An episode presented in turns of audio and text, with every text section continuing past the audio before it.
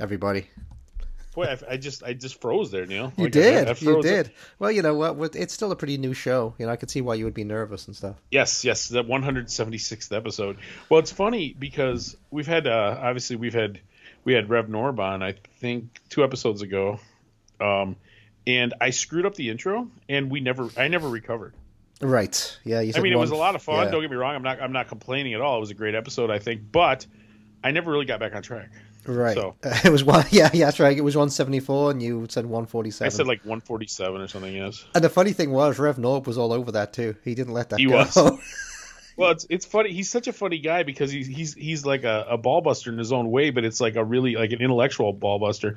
Because when I was texting him trying to figure out the time, I'm like, I'm in Eastern Standard Time. He said, Actually, you're in Eastern Daylight Time. wow. Yeah. There you go. Probably everyone at work hates him. maybe. Maybe. I do. You, do you? uh, I wonder. Like when he's at work, do you think he puts that voice and that persona on, or do you reckon he's like, "Hi, hi everybody"? I don't I'm, think uh, it's a pers- Norbert." I don't think it's I don't think it's a persona at this point. I think You it's just just just what he is. Wow.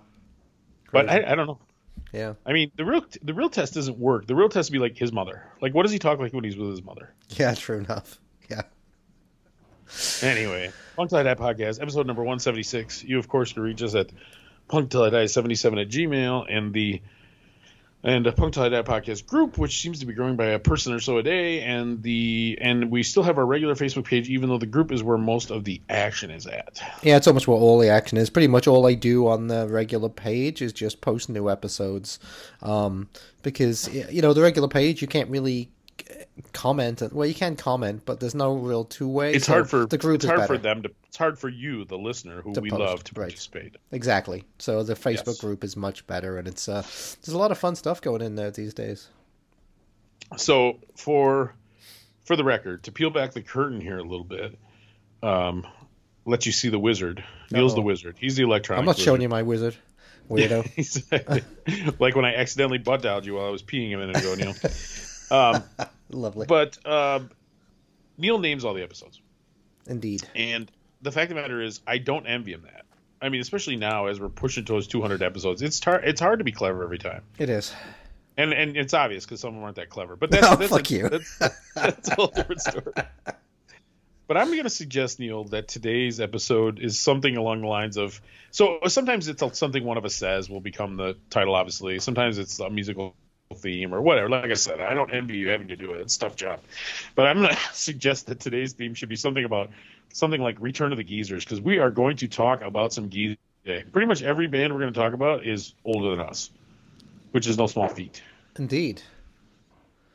So. Agreed. Uh, okay, Return of the Geezers. All right, let me write that down before I forget it because I'm so old. I'll forget Exactly. if, if I don't write that down. Exactly. Yep. Because you're a geezer, you got a bad memory. Yeah. Well, you know, I, graduation- I, I remember what's Im- I remember what's important to me, Tom. Sorry. There you go. ah, fuck you. So my graduation stuff is done. My schedule is actually starting to clear out a little bit. I have a couple more parties next weekend, including for my good pal Scott's son Oh. and my son's best friend, which are on the same day. But I'm actually so we've been pretty hectic with graduation stuff, but now that's done, and I think I think we're ready to get back to the punk till I die business. See, that's so funny because when I was in school, when I was in high school, I mean, in England, that was a big difference. We didn't really do anything social for anything to do with school. There was no prom, there was no graduation. I think it's different now in England. I think it's a lot more Americanized. But yeah, when I was when I was a kid in the seventies, there was there was nothing. You know, you, hmm. you it was your last day of school, and you came home and threw your bag in the corner and put away your school uniform, and you just that was it. Your dad beat you with a belt, and then three months later you went back to school. But he only he did he only be, he only beat me half as much as he normally did. So it was Yeah, great. it was great. So yeah, I'm a three. So 75 percent of my kids are graduated, so that's kind of exciting. My youngest daughter will be a sophomore next year, so So where's he? So where's he going again? Was he, he's oh he said Grand Valley State or something? Is that what you said? you know what? My older kids both went there. I think he's actually he does not have any idea what he wants to do. Much like myself at that age, I think he's going to go to community college because he can pay for it cash. Agreed. No, I think that's a good, especially if you don't know, if you don't have a real Yeah. calling to go to a to go to a regular school. I think that's a great idea. I think that makes much more sense than wasting fifty thousand bucks or something ridiculous. You know, I, I know he would love to play tennis. Unfortunately, most of the tennis programs are at these really snooty private type schools that are very expensive, other than like Big Ten and stuff like that, which is he's not not that he's not a blue chip, you know. So yeah, so he's just gonna kind of I don't know what he's gonna do. I don't know. Is he going to work? don't Is, is he going to work during the summer? Yep, he works at a place called Gordon Food Service, which is a. Oh, I know that place. Yeah. yeah yeah. So yeah, I, I don't know if he's gonna do that all summer or what, but he uh, he makes shockingly good money. So what's he doing? Is he stocking shelves and shit? Yeah, everything works in the deli and runs a cash register and yeah, whatever helps people. That's cool. No, I, I, Yeah. and, I, and I don't look down on that at all. Actually, my, my good friend Tony, one of the old rockabilly crew from Chicago, one of the only ones that's still alive, he just actually retired. Um, he's stuck in shelves for forty odd years. So there you go. Yeah, you can. Hmm. Well, our last our last our last guest worked at Whole Foods and he swears by it. He says it's the best. He says we're gonna grocery, grocery store is the best. So No, it wasn't Whole Foods. It was uh, uh, Trader Joe's, Trader Joe's. That's it. Yeah, Trader Okay. Joe's. Yep. same yeah. difference, isn't it? No, no. Trader Joe's is uh, it's European. That and Lidl, uh, and Aldi. They're all uh, European. Whereas uh, the other one, Whole Foods, is owned by Amazon. Really? Yes, sir. That happened a couple of years ago. Oh, so if you order a record from, it, it'll be warped. That's why. Don't buy why. your records at Whole Foods, kids. That's why if you uh, if you go to return something at Amazon these days, it'll often tell you that the closest return place is a Whole Foods. Really Yep. interesting. Yeah, the things you learn in this show, right? All right. It, so I'll tell you what, Neil. Yes, Yes, exactly. Punk rock, real serious punk rock related material here. um, you want to play a song first, or shall I play a song first? Because okay, so we, we should get right into a few things. So why don't we play a song and then we'll dive right into some stuff. Okay. Uh, why don't you play something? Because I'm not ready to introduce my theme yet. So why don't you play something? I'm gonna play a song that'll probably irritate the crap out of everyone, Excellent. We like that. and I'll, I'll get I'll get around to why I'm picking this later. But you know the great artist Pushead, of course. oh yeah, from uh, one of the I all-time believe. great, one of the all-time great punk metal skateboard artists of all time. Yep. But he had a band in the '80s, and he had a label in the '80s actually, and he put out a bunch of his own stuff. And his band was called Septic Death, and they were pretty heavy, definitely kind of like a crust punk metal kind of thing, right? Yep. Some heavy album art and those things too that he drew up. Some Did you get in- shit. Did you get into Septic Death, or were they too for you? Um, I got their first EP, so I got their first twelve inch EP with the one with like the girl with in the bikini, but she's got like the skeleton face. Um, That's probably worth some dough. maybe, yeah, yeah. Um, and Is it on Pusmort? Is it on Pusmort? His label? um, I don't remember to be honest. Um, I got it just because he was affiliated with Thrasher at that time, and I was buying it anything to do with skate rock at all. Mm-hmm. Yep, but you're yep. right, you're right. I I've probably played it very seldom because I really didn't like it that much. Did that very famous Zorlac Metallica board that sold a buttload of copies in the '80s? He did. Uh, he did almost all the artwork for Zorlac. Um, so Hmm. and almost all the Zorlac stuff is super rare these days and goes for Hmm. goes for thousands of dollars if you can get a decent condition um, Zorlac deck. I had an original Zorlac John Gibson, uh, which was Hmm. excellent, but you can't get those for love love uh, love no money these days. So All right. So that so what song did I pick? I can't remember the name of it. Crocodile Tears, I believe. Crocodile Tears. Yes. So this is Septic Death with Crocodile Tears.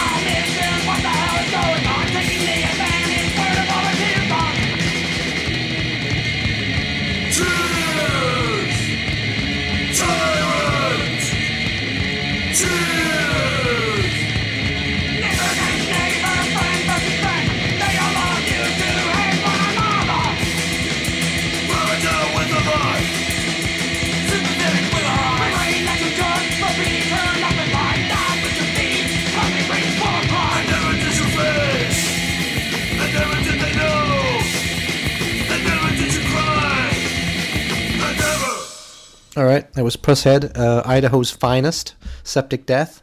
Was it With, uh, Idaho? I was thinking it was like Nebraska or something. I know No, it was Idaho. Yeah, it was from Idaho. because you said, boy, he'd be a great guest, and I think he absolutely would be a great guest if anybody knows where to find him. But I think he's kind of a recluse, though I'm not positive. Yeah, I mean, he was talk about a busy guy, dude. His artwork was in everything in the '80s. Yeah. Every hardcore band in the and '80s. it was such a distinctive style that Yep. no matter what he drew, you could tell what it was. It's amazing, really. Yeah, it's uh, yeah, he was. I, Uh, I wish I, I wish I could go through and, and remember all the stuff I've got that he did the artwork for. I know that like the FUs.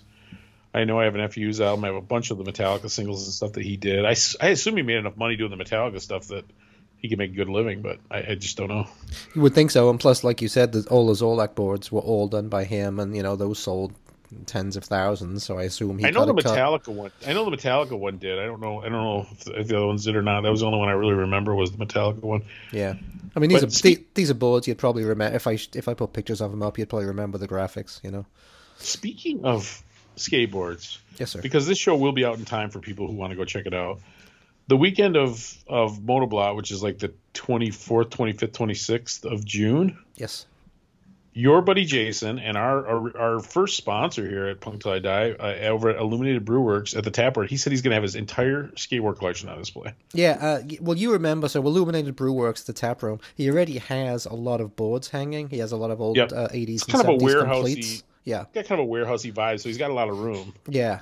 But those are all completes, most of them, you know, a bit used. But um, he has a killer um, new old uh, new old stock um, skateboard deck collection.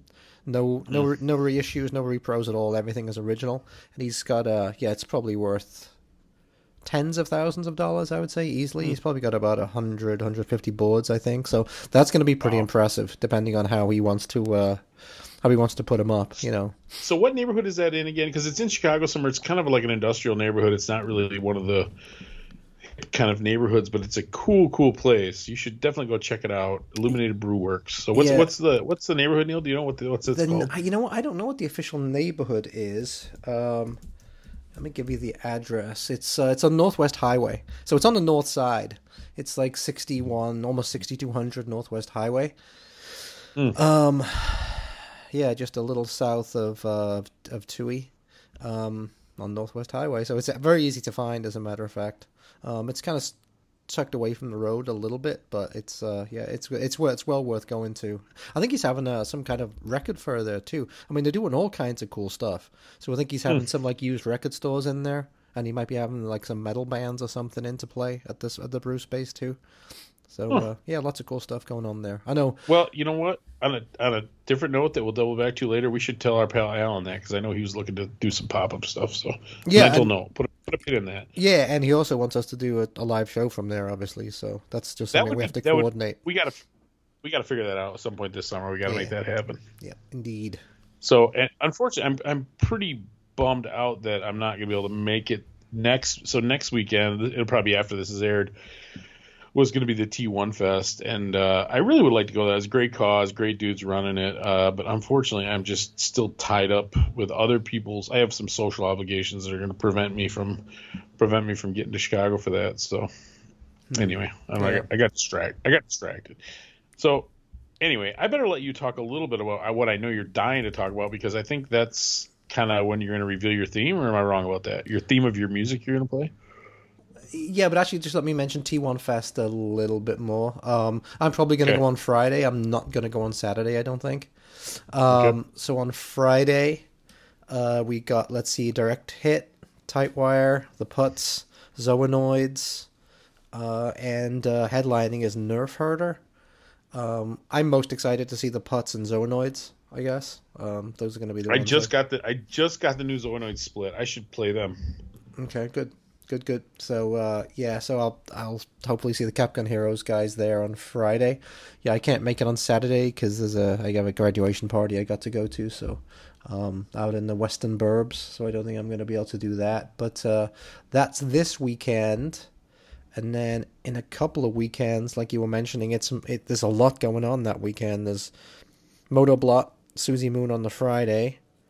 Then on the Saturday, there's Jason's board thing and Motoblot during the day, and also uh, Sack are playing at night at uh, up at um, up in McHenry. So did you see they're playing Reggie's on Sunday also? I did. So I don't know what I'm doing. That weekend's going to be hectic, man. Dude, I'm having a real hard time with that weekend too, and I'll, Yeah. I'll we'll, we'll, maybe we'll get to that or not. But I, I've already, I finally made the commitment that I'm going to be up in Green Bay. So I got tickets, I got hotel. It's just a matter of what to do on Friday. Oh, you going to come in and see Susie Moon with us? We were thinking about it, but I'm I'm kind of it's it's kind of tempted to go all the way to Milwaukee on Friday night. Um, because it's a lot shorter little jaunt in the morning up to Green Bay. Is anything So I, I don't know what we're gonna do. We, we're still we're still. I've been trying to figure it out. I love the idea of going to see Susie and going to Motoblot because I've never been, and you talk so highly about it. I would like to check it out, but I think I'm not sure. I'm not sure what I'm gonna do. Is anything happening in, in, So- in Milwaukee on the Friday that you would go see? Um, yeah, the Summerfest. Like they have that big outdoor. Oh yeah, Summerfest. Right, right. Yeah. And the Violent Femmes are headlining on Friday night, who I love. So, oh, okay then. There you go. so seeing seeing the Violent Femmes in Milwaukee on a at Summerfest would be about the most nostalgic thing I could possibly do. So, but I'm still I'm still it's still kind of up in the air. So we'll see what happens. I'll Oh, I you meant- know. talking you'll be of- the first. You'll be the first to know. Talking of the violent femmes, um, I meant to mention this. Uh, you know, when I was going on about that terrible band that I saw, the Knee Highs, Mm-hmm. the other week, Did they play Blister in the Sun? they did they did the worst cover Everybody of Blister. thinks they can play that song, and nobody plays it well. It was so bad. Like, but the most basic stuff you would think you would be able to get, like like like the drum beat. You know, do do do do do do do do do do do do do. Dude, That bit, yeah. but she she got the fucking drumming wrong there. It's like, how would you get that wrong? So anyway, that just reminded Hmm. once me of again, the knee highs receive a good dose of Neil's venom. fucking terrible. Um, yeah, and uh, and at Motoblot on Saturday, somehow Slutter have made it on the bill again. well, there's the bill is really. Um, I noticed it's very, very like um, Americana heavy. Yeah, it is. It always is. It, there's always a lot of rockabilly and stuff Yeah, like that and Wayne, roots I mean, type Wayne, stuff. but- Wayne Hancock. Wayne Hancock is playing. I saw him And- one year. He was fantastic. Wayne Hancock's fantastic. yeah, he's he's a great guitar player, right? Yeah. It's like does he play slide? Yeah, he he does he does a bit of both, I think. Yeah. And then uh, like uh, Goddamn Gallows are a Michigan band that plays like a circus weird steampunk kind of Americana. Um, I can't remember who else was on there, but it was it looked like a fun bill. It's it's weird because Susie's like the only thing on Friday night. Yeah, Like, Fri- right- yeah. Friday night normally isn't a big night. Friday nights it's like the kickoff, and uh, Oh, okay. so normally they it's pretty it's pretty lame on a Friday night normally. So I'm not quite sure how they got Susie Moon. So that's actually pretty cool. Yeah, no kidding. Um, is that like the type of? I mean, can you get up pretty close? Is it is it a huge crowd, or can you get up pretty close to the stage usually? You can get as, cr- as close to the stage as you would like to. Hmm. Basically, yeah, Well, that's always true, but I mean, how hard do you have to push? yeah. No, you, you don't have to push at all. And in fact, on a Friday, I Oh, would cool. imagine there won't be that many people there at all. Like I say, most of the stuff isn't even set up on the Friday. Most of the stuff is set up. This Saturday is the big day. you That's the- know, that's the I gotta when- I gotta say, I am am- amazed by the amount of touring Susie Moon is doing this year, Me and too. it appears that there's more to come. So I'm, and we'll get to that later too. So. I'll tell you what, Neil. Are you ready to play a song? You want me to play another song, and then we'll finally get to what we're what I know you're dying to talk about. No, I'm no, I'm I'm, I'm ready. So, um, I've been watching, uh, you know, because I was just over COVID and all that, and I had a week off and stuff like that. So, Yep. I've been watching a lot of TV because the weather's been Yep. kind of shitty, as you know. Um, so first I watched, I got the entire series of Mad Men. So watch that back to front. That was fantastic. I forgot Was that like five seasons? Was. Seven seasons. And that's those are longer longer seasons, right? Um, like 12, 13 episodes a season. Oh, okay. Yeah, so it was like it was like uh, what was that? 80, 90 85, 90 episodes, Yeah. something like that. Yeah, with like you know, and then there'd be like a explaining the episode at the end of it or whatever. Um, and it was so weird watching them back to back rather than you know, it used to be a week between them, right? So Sure. sometimes you'd or you'd skip an episode, and you'd miss one or whatever. But watching them like three, four episodes a day.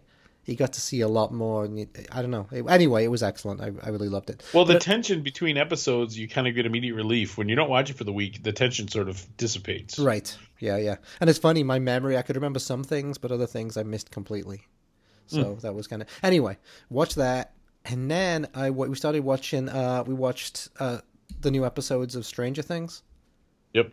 So I had I had caught up on that. Just started it myself. No spoiler alerts. Yeah, I had caught up on the old episodes over the uh, over the spring. So I was kind of up to date on that. So when season four just came out, we watched those, like all of them, back to back, and that was good. And then we started watching the X Files again. So that got me in a real science fictiony mood. So um, my theme tonight, I was going to play some science fiction stuff. So uh, I'm actually going to start with uh, an absolute classic of that genre, even though I wouldn't. They're obviously not a punk rock band, but I would. Uh, I'm going to play uh, Planet Claire by the B52s because why not, right? It's fantastic. Mm. So Interesting. yep, B52s, Planet Claire. A little different than Septic Death, my friend. a little bit.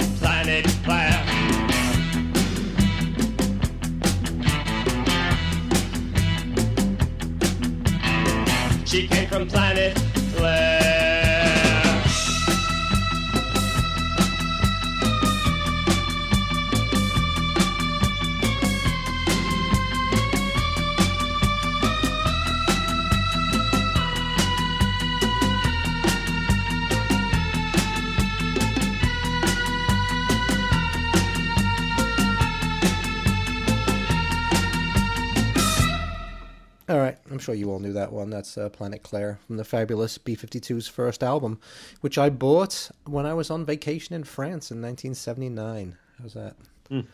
So speaking of fiction, Neil, Yes. Speaking of fiction, maybe not as much science. And speaking of TV, um, Yes. so as well, I watched the new uh, show Pistol about the Sex Pistols. Right, it's on Hulu in the states.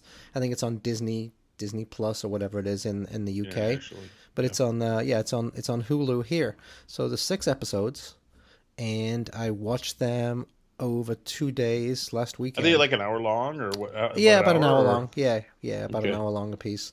So I watched those over last weekend, and uh, probably maybe finished them up on Monday or something. Um, and uh, so we're going to talk Neil, about answer that me. Let bit. me let me let me ask you one question sir. first, because you, uh, pretend I'm an idiot here. Why should I know who Danny Boyle is? Why would I care who Danny Boyle is? Who is Danny Boyle? Um, he's made some pretty big films, right? He's a pretty big filmmaker. I think. Is he right? English or is he American or what? I think he's English. Let me Huh. hold on. Let me look him Because people talk about him like he's Martin Scorsese or something. I'm like, I don't. I mean, I don't know who this guy is really. I mean, and, and I'm not a huge film buff, so I mean, I, I could easily be missing something. But Okay, he's from Manchester. Oh, he did Trainspotting. Oh yeah, that's a bleak, Yeah, bleak uh, Slumdog Millionaire. Ugh. Um, I don't know. So he's a pretty famous director, I guess. Okay. Yeah, I mean, it's and both of those are fine movies. I mean, it's just not not my thing really. But okay. Yeah. Um, right. I, So he's so he's he's made more. I mean, those are. I mean, Spring, Trainspotting is a dire movie. Um, and Well, you didn't like it? Millionaire. What's that? you didn't like Trainspotting? No, I liked it. It just was not. A, it was pretty downbeat movie. Very fucking Uh, depressing. yeah, yeah, I never saw Slumdog Millionaire. I, I probably would enjoy it. I should watch it, but I, I haven't seen it. So yeah. It's okay. It's okay. You know, if you like to watch people run around in the Indian, you know, ghetto. Uh, and who and who doesn't? yeah. Um. It reminds you of your boyhood home, right? Oh, you know what he made? Twenty Eight Days Later, which I really liked. That Oh, that uh, that cool. English Yep, yep. zombie zombie The horror movie. Yeah, Yep. horror movie. Yeah, that was good. Um, so he's Okay. made some decent stuff. So you know, he made the uh, they did the film adapt or the video adaptation of Steve Jones' book, uh, Lonely Boy, right? Yep. Which I've read. Did you read the book? I didn't read the book actually. No. So I've read the book. Okay, go ahead. So, going, um, yeah, let's like like I say, it's in six episodes. Um, I came into it because I'd seen the clips, and I thought I was gonna hate it because the clips just made it look almost like a cartoon, almost like a joke. And uh, but I enjoyed it more than I thought I was going to, but there was still issues with it, um, and uh, issues that didn't need to be there. So have, have you you haven't seen it, right? You don't have Hulu. I have not. Okay. My issue is that I had Hulu. See, college kids can get uh, like Spotify Premium and Hulu for like five ninety nine a month. Mm-hmm.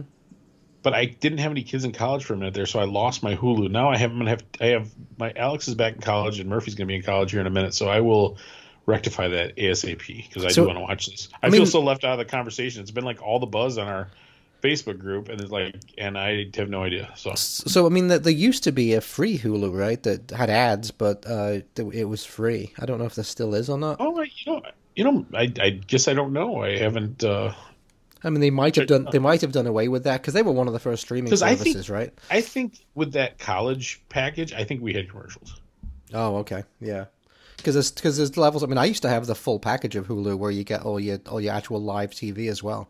Oh yeah. Man, they were bumping the like up like ten dollars like every month. So I fucking ditched Well, before you know it, you're paying more than you were for cable because of all Yes. these freaking services. that's true, right? man. That's very true. Hmm. Yeah. So anyway, I will watch it soon. Anyway, I need to get Spotify Premium back too. I don't. I I'm not a big fan of streaming music. I don't do it at home, but at work I do. And if you don't have Spotify Premium, it won't let you listen to whole albums, and it's super super annoying because I'm old and I like to listen to whole albums. And don't they do the commercials like every every two songs or something? so. Every Oh, half hour, so yeah. Fucking annoying. Yes. Um, I know it's pride. Leave me alone. I just want to listen to some Sex Pistols. Well, talking of that, uh, so I mean, I'm not going to go a blow by blow of every episode, but Sure. uh, the the way it was broken down. So I don't know how the book is. Do- Does does the book end uh, when when the Sex Pistols break up? No, he talks about his life in LA and stuff. There's, Okay. there's like a, he, it's it's pretty much up to at least the '90s, I would say. He talks about later bands and stuff a little bit. Okay, so there's none of that in Stuff this. like that. There's none of that in this. It ends with uh, it actually ends with with uh, with Nancy dying and Sid and Sid dying. That's that's where it ends. So it's a very Hmm. it's strictly Sex Pistols, right? So And which that's is, okay. which is fine. Yeah.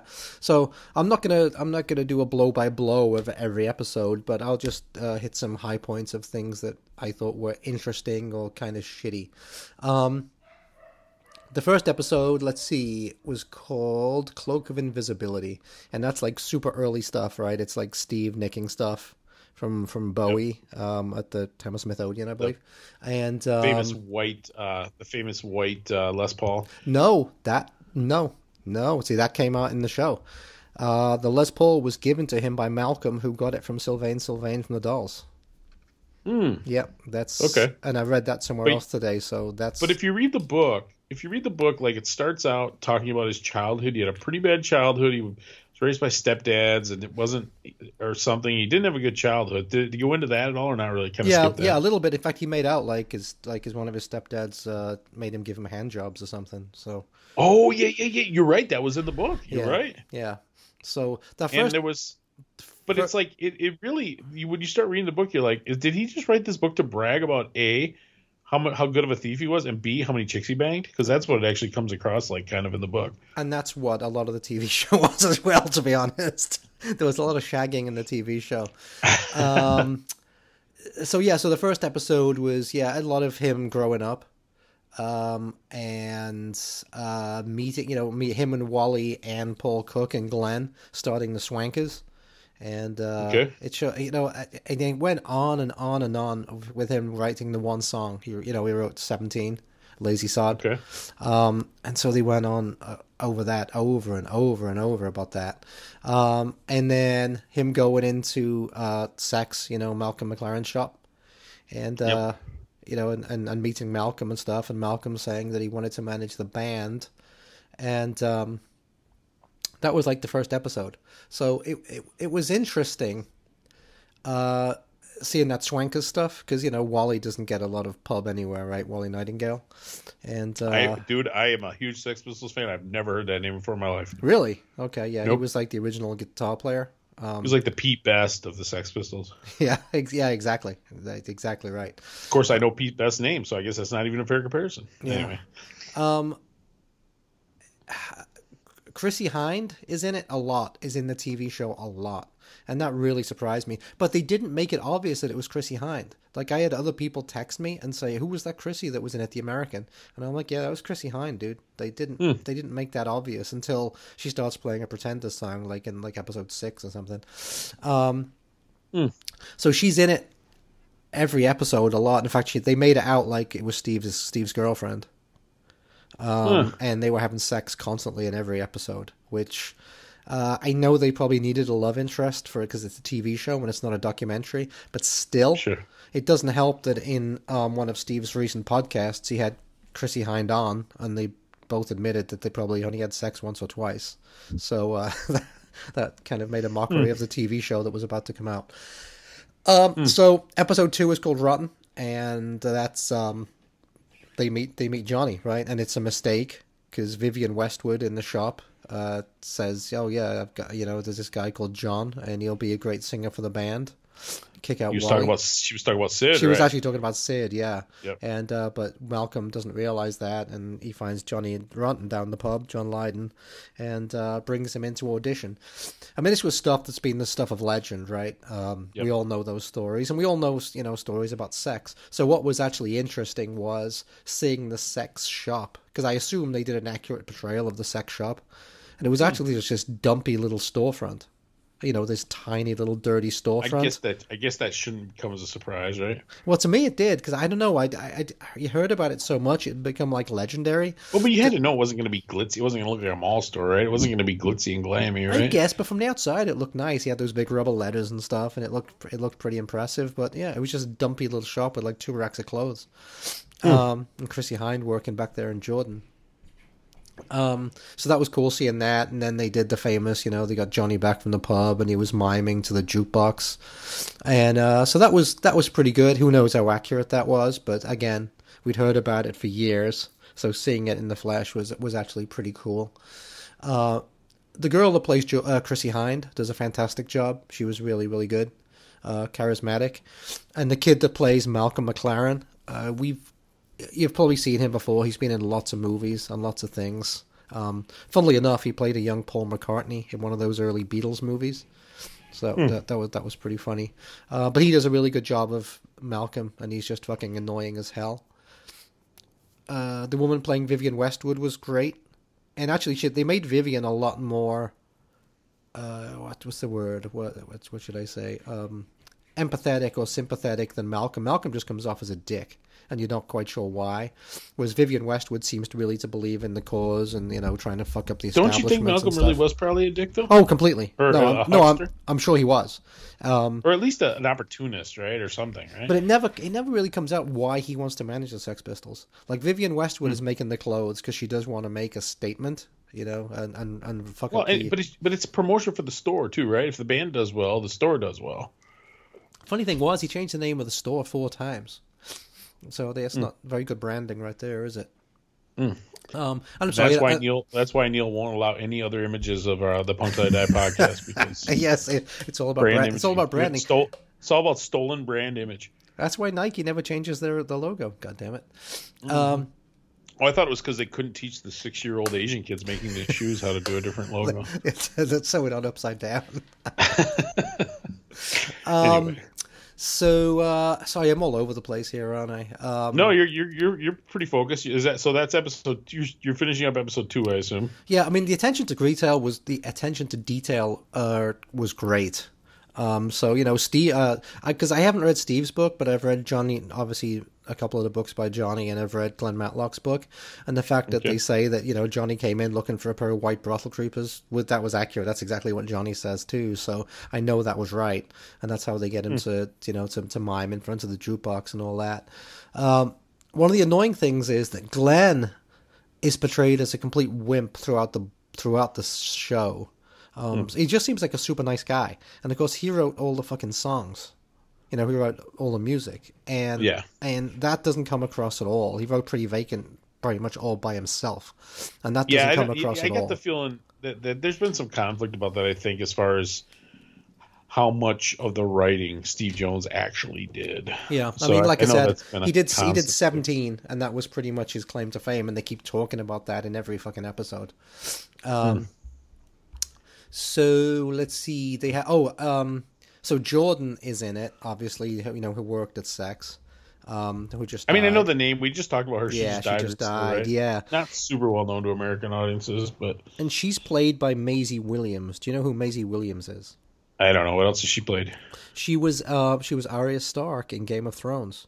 So if you know Game of Thrones at all, she was like the Is that the redhead? No, she was the like the little kid who turned Oh, into like an, girl, the an assassin. girl. Yeah, I mean, obviously Game of Thrones was on for so long that she wasn't a little kid by the end, but that's who it was. And so she's a believe me. Don't me, start ogling her in season one, you creeps. believe me, she's um, a she's a grown woman now because she's uh, playing Jordan. She's uh, she's cycling around on a bike with a see-through raincoat and nothing else. And uh, So I'm only three episodes into, or like four episodes into Game of Thrones. My son blackmailed me into watching it. I've been enjoying it, but I just got started. So oh, okay. Well, you know who she once is. again, then. no spoilers, losers. Yeah, so you know who she is then. So yeah, uh, but I mean, she's literally probably like 12 years old, 10 Yeah. years old. Well, she's not 12 years old anymore. She has, uh, let's see, how do I how do I put it? Great tracts of land. She has a really nice boobs. I've been known to cre- I've been known to get creepy over Hermione, but I waited till she was of age, right? Yes, she's a beautiful right. woman. She's a beautiful yes, woman. yes, she Um, is. But uh, yeah, so uh, Jordan is great. Um, let's see what else happened in that second episode. They have a big party at the Denmark uh, Street Studio, which is funny as fuck. Um, the Bromley contingent are there, Siouxsie Sioux, and some guy playing Billy Idol who does it just fucking awful. Um, he's no good at all.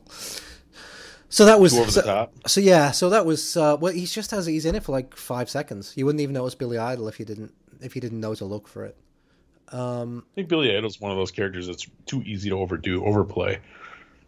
yeah, um, and then you know, and it ends up with them uh, playing their first gig, which was at St Martin's uh, College in uh, November '75, and um, they're warming up. For, November of '75. Yep, they're warming up for a band called Bazooka Joe. And they borrow their equipment, and there's a fight at the end because they, they basically trash the they trash the speakers or the PA or something. So there's a bit of a I remember fight. that Bazooka. I remember that name, that Bazooka Joe name. Yep, that's Well- also of lore. Well, the reason you'll remember the Bazooka Joe name is because I missed it wasn't this wasn't mentioned in the show at all, and maybe Steve just forgot because his memory is shot. A young Adam Ant was actually the bass player for Bazooka Joe. Oh, no kidding. Yeah, so I mean that's kind of that's kind of famous. Um, episode three is called Bodies, and it, I, I guess the, the the main thing in episode three is uh, Pauline, who the uh, song Bodies is about, right? Pauline from uh, the Slits. No, just no. There's this crazy chick called Pauline who carries an Oh, Pauline. I'm thinking Paul. Paul. Palmolive. You're thinking of yeah. Palmolive, yeah. No, this is Pauline, who's like a like a mental patient who's walking around with her beated foot, Carrier baby. Yeah. aborted fetus in a bag. Yeah. So she's a she's a recurring character throughout that episode, and um, they, uh, you know, so they're starting to gig out more then, and it shows them playing the Hundred Club, and they go on a, again about oh we only have one song and we ought to do all covers. That's no good. We should write some more songs. But that's not true. At that Hundred Club gig, and this is the kind of thing that drives me crazy. That Hundred Club gig, they actually played five originals.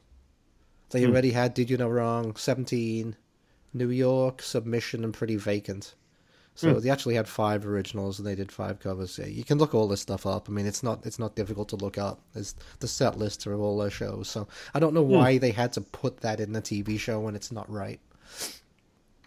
Um, let's see what else. Uh, they show them writing Anarchy in the UK, which is actually fascinating. I don't know how accurate it is, but like you know, there's a Glenn comes up with a part of a bass line, and they're doing it really slow, and uh, Johnny makes him play it much faster, and then starts just you know doing the Antichrist, you know, Anarchist line. So that was actually pretty cool.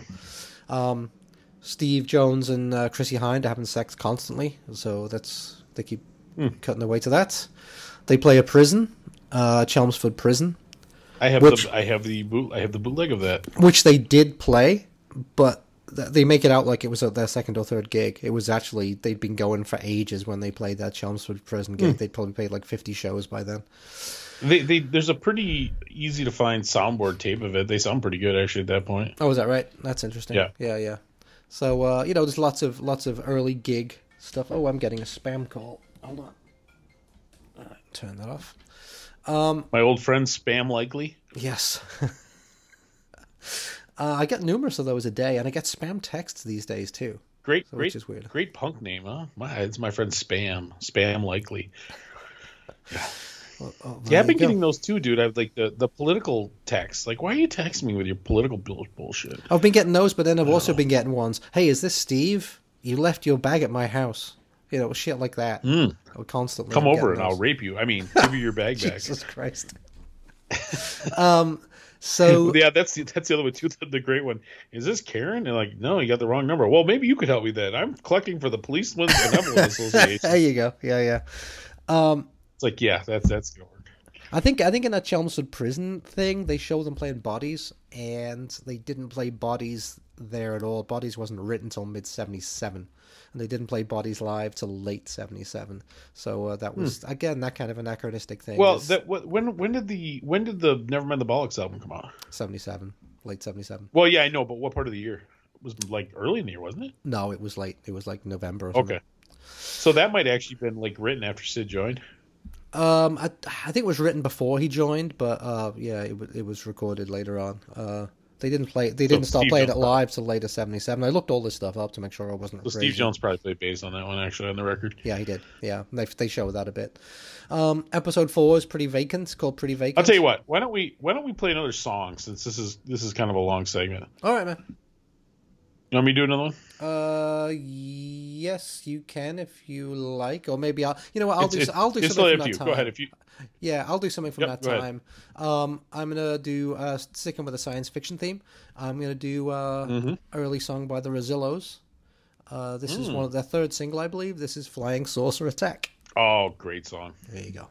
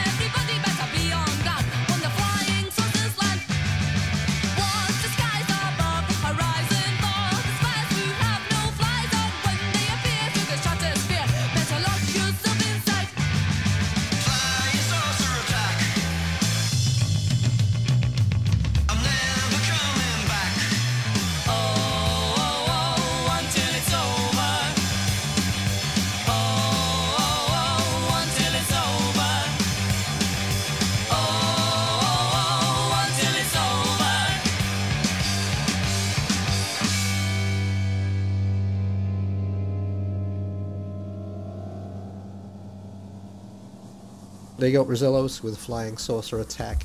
Un- Man, underrated band, man. That one album is gr- amazing. yeah, it is. They got man, that bass They made a is so second one like eight years ago or something. That they wasn't bad did. either. But they did. first Yeah. one was amazing. All right, so we're halfway through. Episode four. Episode, Episode four, of Pistol. Pretty vacant. This one's called.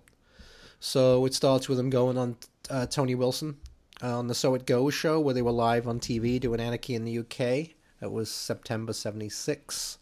Um, and that is accurate. They did a pretty good job with that. They did them, and so one thing I learned on one of the podcasts, one of Steve Jones' podcasts, is the the actors actually played all the instruments. So they actually they did. There was no miming here at all. They actually played just like in that Joy Division movie Control. Uh, the actors learned all the instruments and played them. So that's why they carried off so well, you know. And they did a really good job with the. They did a great job with the uh, clothes, and they did an incredible job with the. Um, with flyers and stuff on the walls, like posters and flyers and stuff, they were very accurate for the time. Um, so that was good. Um, they do a lot of gigs. They go up north uh, for the first time. They go and play some gigs in Yorkshire. Um, so if you don't know anything about English geography, London's southeast. Uh, the Leeds and Manchester and stuff are up north, you know, and they're supposedly less civilized and stuff. So they got a pretty rough reception when they were playing up north. That was pretty funny seeing that stuff. Again, the timeline was kind of fucked up because some of the stuff they were, some of the towns they said they were playing in '76, they actually didn't play till mid '77. But what are you gonna do? Um,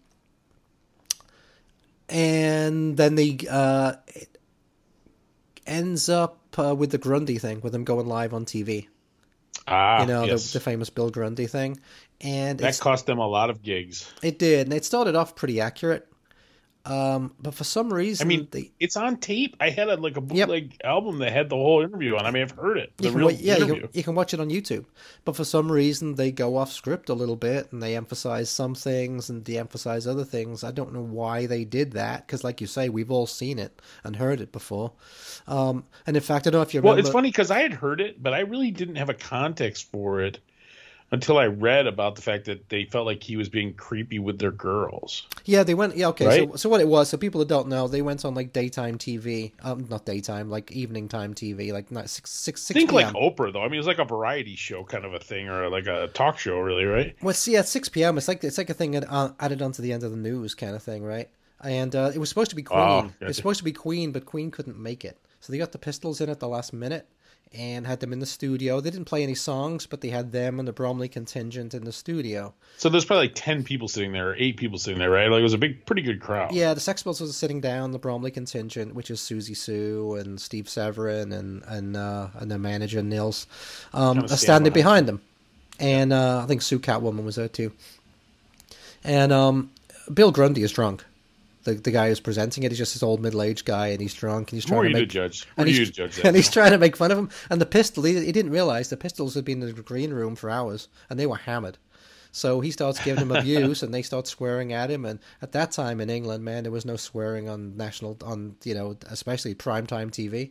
No swearing at all. So but it wasn't delayed. no, it, wasn't, delayed. They didn't Nope. have a Nope. contingency for it. No, it went out live, and so the Pistols immediately got tons of bad press, and you know they had all like the Anarchy tour was basically cancelled from start to finish. They maybe did like four gigs out of The- forty or something. Where you look at that tour now and say this was the most amazing tour, might have been the most amazing tour in the history of music, and most of them were canceled by the you know by the Tipper Gores of the world outside of the shows and calling the venues and stuff because it was it remind remind me of the Anarchy tour again. It was the Pistols, the Damned, Johnny Thunders, Johnny Thunders and the Heartbreakers and the Clash.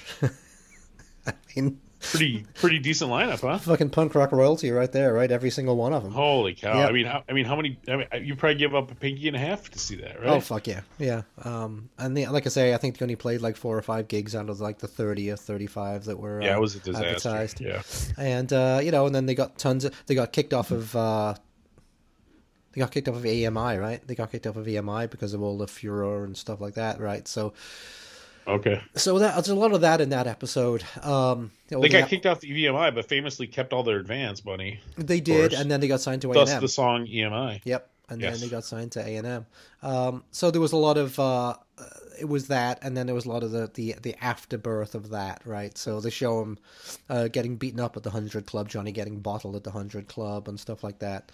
Um, like I say, I don't know why they went off script on the on the, the Bill Grundy thing because we've all seen it and we can see the evidence of it. Yeah, very well Um, documented. And in fact, the Yes. Arm if you've seen that, that that funny thing on YouTube, the Amish Sex Pistols, where they're all dressed up like Amish kids, um, that's actually more accurate.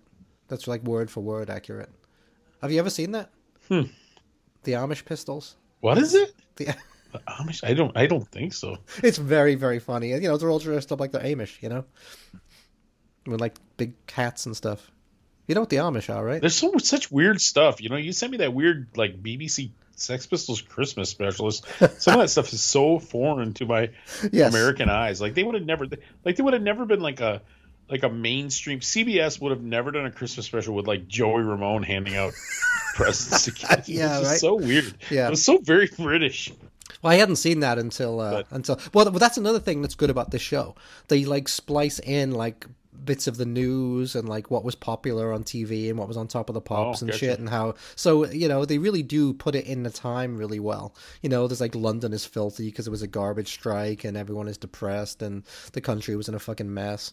And so you know they they they give you the backstory really well. You know, I'll, I'll give them that. They really do do a good job with that. Okay, so now we're getting into uh, so those fir- those first four episodes are by far the best. You know the history of the Pistols. Um, when it so, gets so somebody else on our page, I think it was Brian from uh, our buddy Brian from Virginia. Is it? I think he said it seems like the first four were really well scripted, and that, like he had to cram like eight episodes in the last two or something. well, and it's as soon and again it's just like with the real band. As soon as Sid joins, everything goes to shit, right? So um, you know this got us basically to the end of '76, the beginning of '77. Um, you know, uh, Malcolm, for whatever reason, decides to turn John against Glenn, and they kick Glenn out, and uh, and get Sid in. You know, and Sid had been appearing a few, few times in the show, but not really much. He's just kind of a big fucking And, and the, dork. the truth is, Glenn was a real musician, yeah, he was good. Yeah, and he and fitted. you know, and and and Steve's not Steve Jones wasn't a bad guitar player, and so you know they were, and Paul Cook wasn't a bad drummer, so they were actually a decent musical band at that point. Oh yeah, yeah, they were they were a powerhouse, I think, by that point. And then, but they kicked out, uh, you know, one of the one of the main guys in the band, and got Sid in, who couldn't play a fucking lick, you know, because he looked the part and acted like a dickhead. Um, and so from that po- from, from If that, Glenn would have had a cooler name, I think he'd have been all right. well, you know, he's but again, he's a bass player too. I mean, only uh, I guess I guess in punk rock, Dee Dee was cool. Uh, you know, a lot of cool bass players, I guess. But I mean, I really liked Glenn. I I always thought Glenn looked good. He played the Rickenbacker, and I always thought he looked great. You know. and he actually, and they let it, they let him plug it into the amp. Which Yes, nice. he actually he actually could play and, and write and write songs. funnily enough, um, so episode five, yeah, it's actually called Nancy and Sid instead of Sid and Nancy, which I thought was kind of which was I thought was kind of funny. Um, so yeah, so they get they get Sid in the band, and then Nancy just appears out of nowhere, which was weird. You know, they didn't really they didn't really say that you know the Heartbreakers brought her over, and then couldn't wait to get rid of her because she was such a fucking leech, right? And It, uh, it is amazing, man. Even even after her death, nobody could say anything nice about her. They're just like, this woman was just poison. Yeah. And the act, the actress playing her, I mean, she's she's such an easy thing to play though, because she's such a stereotype, and a New York accent is such a stereotype. But the actress playing Yeah. her did a really terrible job. Um, she didn't have the accent down at all. She wasn't. She didn't really look like her. Um, she just it just wasn't good. And the Sid, this the actor playing Sid, didn't Was Courtney good was job. Courtney Love not available? I guess, I guess not. I guess not. Um, she she missed out the first time in the movie. I thought maybe they'd give her a break this time. You know, so in these latter episodes, these last two episodes, like you didn't get any of the cool characters. They weren't really in it much anymore. Like Jordan wasn't in it, and so it was it was just a lot of Sid, and it just got weird and depressing. Uh, Like I said, then the, the actress playing Nancy did a bad job. Steve just seemed fucked up and weird all the time, like depressed because Malcolm had, was fucking up the band so much. And uh, I don't know, the last two episodes just weren't good. So the last episode is called "Who Killed Bambi," and it's basically them on the U.S. tour. You know, which ends up in San Francisco when the band breaks up, Yep. and then they do a little bit of some of the afterbirth from that. Um, you know, uh, Sid, uh, Steve and Paul Cook going down to Argentina or Brazil or whatever to record a track with the great train robber Ronnie Biggs and uh, Sid doing a bit of his solo shit and doing the my way thing, and then it ends up with Sid stabbing Nancy. It I don't know. It's just it just piddle, So, it just okay, so fizzles they- out. they- it fizzles out completely. They show Sid stabbing Nancy. Well, they show her dead in the bathroom, and Sid going in there, you know, crying. So it it certainly doesn't say that Sid did it by any means, Hmm. but because they show actually show Sid passed out on the bed while she's dead in the bathroom. So you know, I guess you left you make your own conclusions, but um, yeah, I I believe I actually I, I've come to the conclusion over the years when I was a kid I always just assumed he did it, but much like Wattie from The Exploited, I now believe that Sid Vicious was innocent. I was convinced. Sid Vicious was innocent. Okay, um, yeah, I don't I don't think he did it either. I think he was too fucked up. I don't think he did it. Uh, He was. They just said he was just. He just was. He had no. He had no venom in him. You know. He just wasn't. oh, He had no bile. They said he was just like a child, like a moon faced child. Well, no, he was. Even he did. He was a nasty bastard. I mean, he like he attacked people in Killed the hundred club. He killed a cat. He did. aren't Yeah, he did a lot of nasty shit. But um, I don't. I just don't think he did. I think he was too out of his fucking head to do it. And there was a bunch of money missing from the room, and so somebody was clearly in there. Uh, Yes. I know there was a lot of Now that. Howie, now now that Howie Pyro's dead, we'll never know. That's right. Um, so yeah, so I, I enjoyed it. They got a lot of things spot on, and I, I enjoyed it. But um, I don't know. It was almost like it was a movie about a band, a fictional band, uh, in some ways. And I could enjoy it more if I thought of it in those terms rather than all the things I could. You just pick- couldn't could stop up. fact checking it in your brain. Kinda, because it was like, well, why did they do that? Why there was that was completely Yeah. unnecessary to do. You know, to to say that they played bodies that early on when they didn't. now the backstory of Pauline was fascinating. You know, her name was Hmm. Pauline. She lived in a tree because she did. She lived. She lived in a tree house for a while, I guess. And she'd broken out of a mental home uh, where one of the people had raped her, and she'd had a baby and had an abortion, and she carried around in a bag, in a shopping bag. Um, So that was Hmm. I didn't kind know of you disgusting. could. I didn't know you could uh, get that returned to you when you hit the old clinic. Yeah, I didn't know that either. And apparently, You like for us to dispose this for you? No, I'll take care of it. And apparently, Steve, apparently Steve has sex with her in his car while he's while Chrissie Hynde is waiting to get married to him. So uh, I, I, I don't know how true that was. well, But, you know, uh, I gotta say, Chrissie Hynde is a very talented woman. She is, That's all I have to say about that. and that comes across in the in the uh, that comes across in the show. And the, but I love the But she's not. I mean, did you ever think, boy, that's a real looker? Oh, she's attractive enough. I think she's very sexy. You think so? Yeah. Huh. I, I, you know, I guess I really didn't see her until like she got popular in the '80s, and I always thought she was sort of skeletal. Okay. And take this for take this for what it's worth—a picture of human beauty. I only criticize because I can, because I'm a, I'm, I'm the definition of human perfection. So well, how, well, how's this though? It, you don't have to be beautiful to be sexy. I think she's very sexy. that's true. Yeah. That's true. Um, Look, look at us, for example, Neil. We're sexy as hell, nobody would ever call I'm us sexy beautiful. and good looking. God damn it. And I know it. I'm sexy, and I know it. Yeah, I'm, right. I'm too sexy for my shirt. Speaking of, speaking of, here's my next song. No, I'm sorry. So, so you recommend this thing?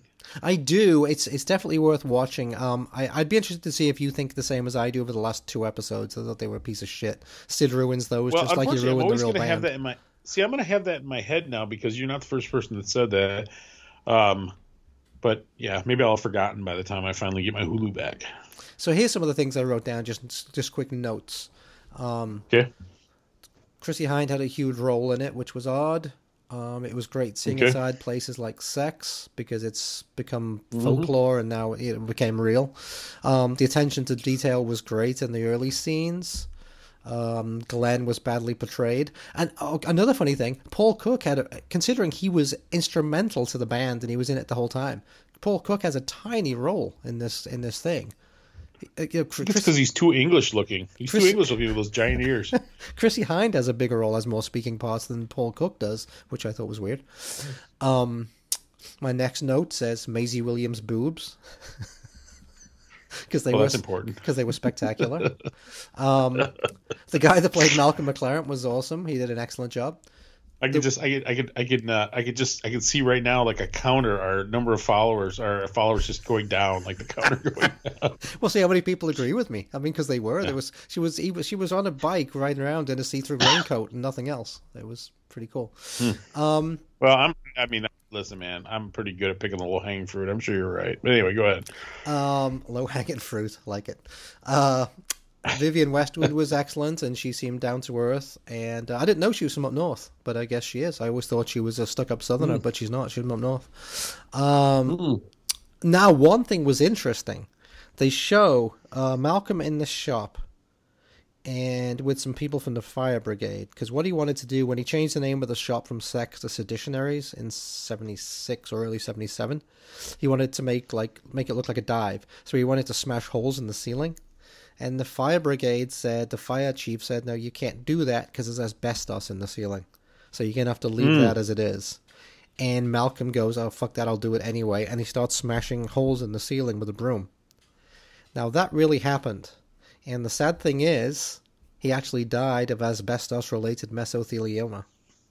So I guess that fire, I guess that fire chief got the last laugh yeah, on him, did. huh? yeah, he did. So I just thought that was interesting. I never knew that before, but I, I He just- wasn't I- particularly old when he died, was he? He's been gone a long time. He was uh, yeah, he was like sixty, I think, something like that. Yeah. And did you know he actually he's he actually put in his will that that asshole son of his wasn't to get anything. He specifically. Well, how do you end up with all that stuff then? I don't know, but in his will, maybe he'd already given it to him. Maybe he already had all No, that no. stuff. but- Is is Vivienne Vivienne Westwood still alive? Vivienne Westwood is still alive, yes, and apparently she still hates Malcolm with a passion. Okay. I was gonna say because that was the son who burned all that Sex Pistol stuff was their son. Yeah, Joe Corré, yeah.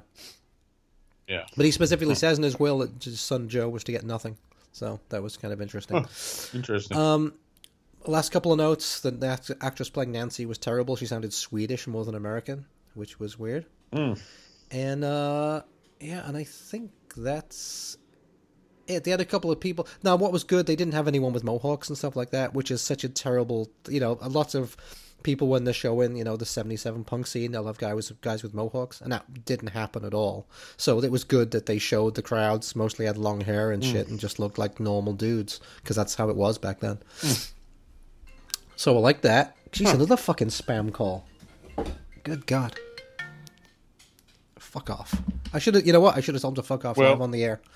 Um, and uh, that's Well, it. I think that's so it. That's, That's got- it. uh, you- that's the final word. That's, the, final word on this. Yep, yep. It was worth watching, I mean, but you know, the fact of the matter is, you were a northerner and you were a teenager, but you were closer to it than a lot of people. So I think uh, your perspective is interesting. We, you know, we got some people that are close to your age, and we might have. A, I know we have a couple of people who live down more in the London area. I'd be interested, but I don't know that any of them have your combination of age and experience. thank you very much. Yes, all the ladies say that.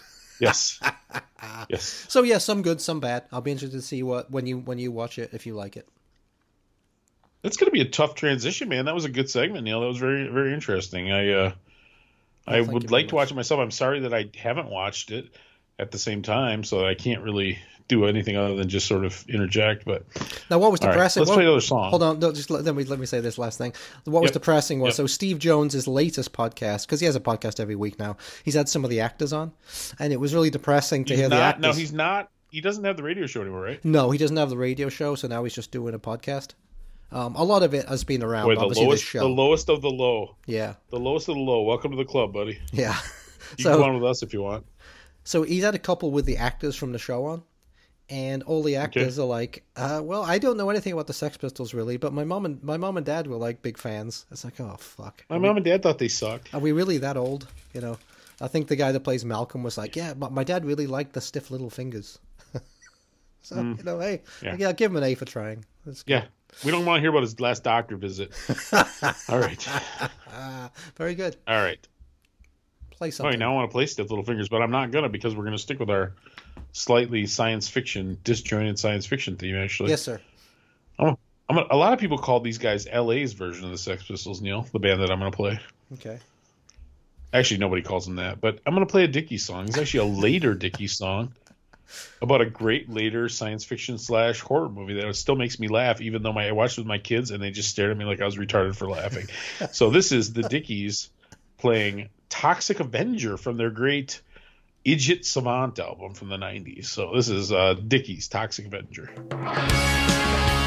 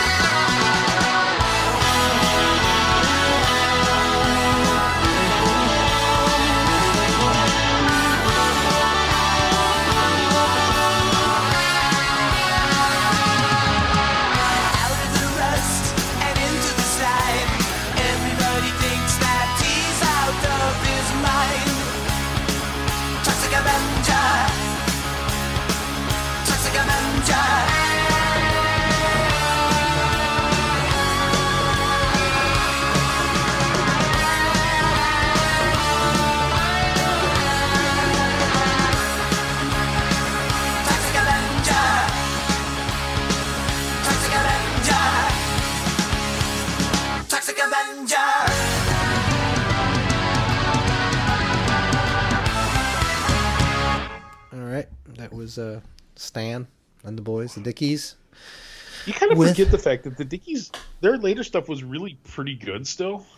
Yeah, I, I haven't heard the- a lot of it to be honest. I haven't doesn't heard get a the it. attention that the late '70s, early '80s stuff does, obviously. But they were they were good. Their '90s stuff was pretty good, pretty fun. Much like the Buzzcocks, probably So- they kept even though they were older and they the live set was probably a lot of their older stuff. They still did do albums, you know, just like the Buzz. Have you seen that Steve Diggle's got a new album coming out? The Steve Diggle led Buzzcocks I saw that. I don't know. has got a new album know how to coming out this I don't know year. how to feel about. Yeah, Not sure how I feel about that. because uh, you know most of the later Buzz, uh, all of Buzzcocks albums, you know, Steve would always have like three or four songs, but Pete's songs, Pete's other eight songs would carry the album. So I don't know how this is going to be when it's just twelve Steve Diggle songs. You know, we've talked about this band on the air, and we got to we should we should try to get one of them on. I think the bass player's a real interesting guy, and the singer too. But we we talk about the band Field Day, which is like some of the guys from the later Dag Nasty lineup. Yes, sir. Yep.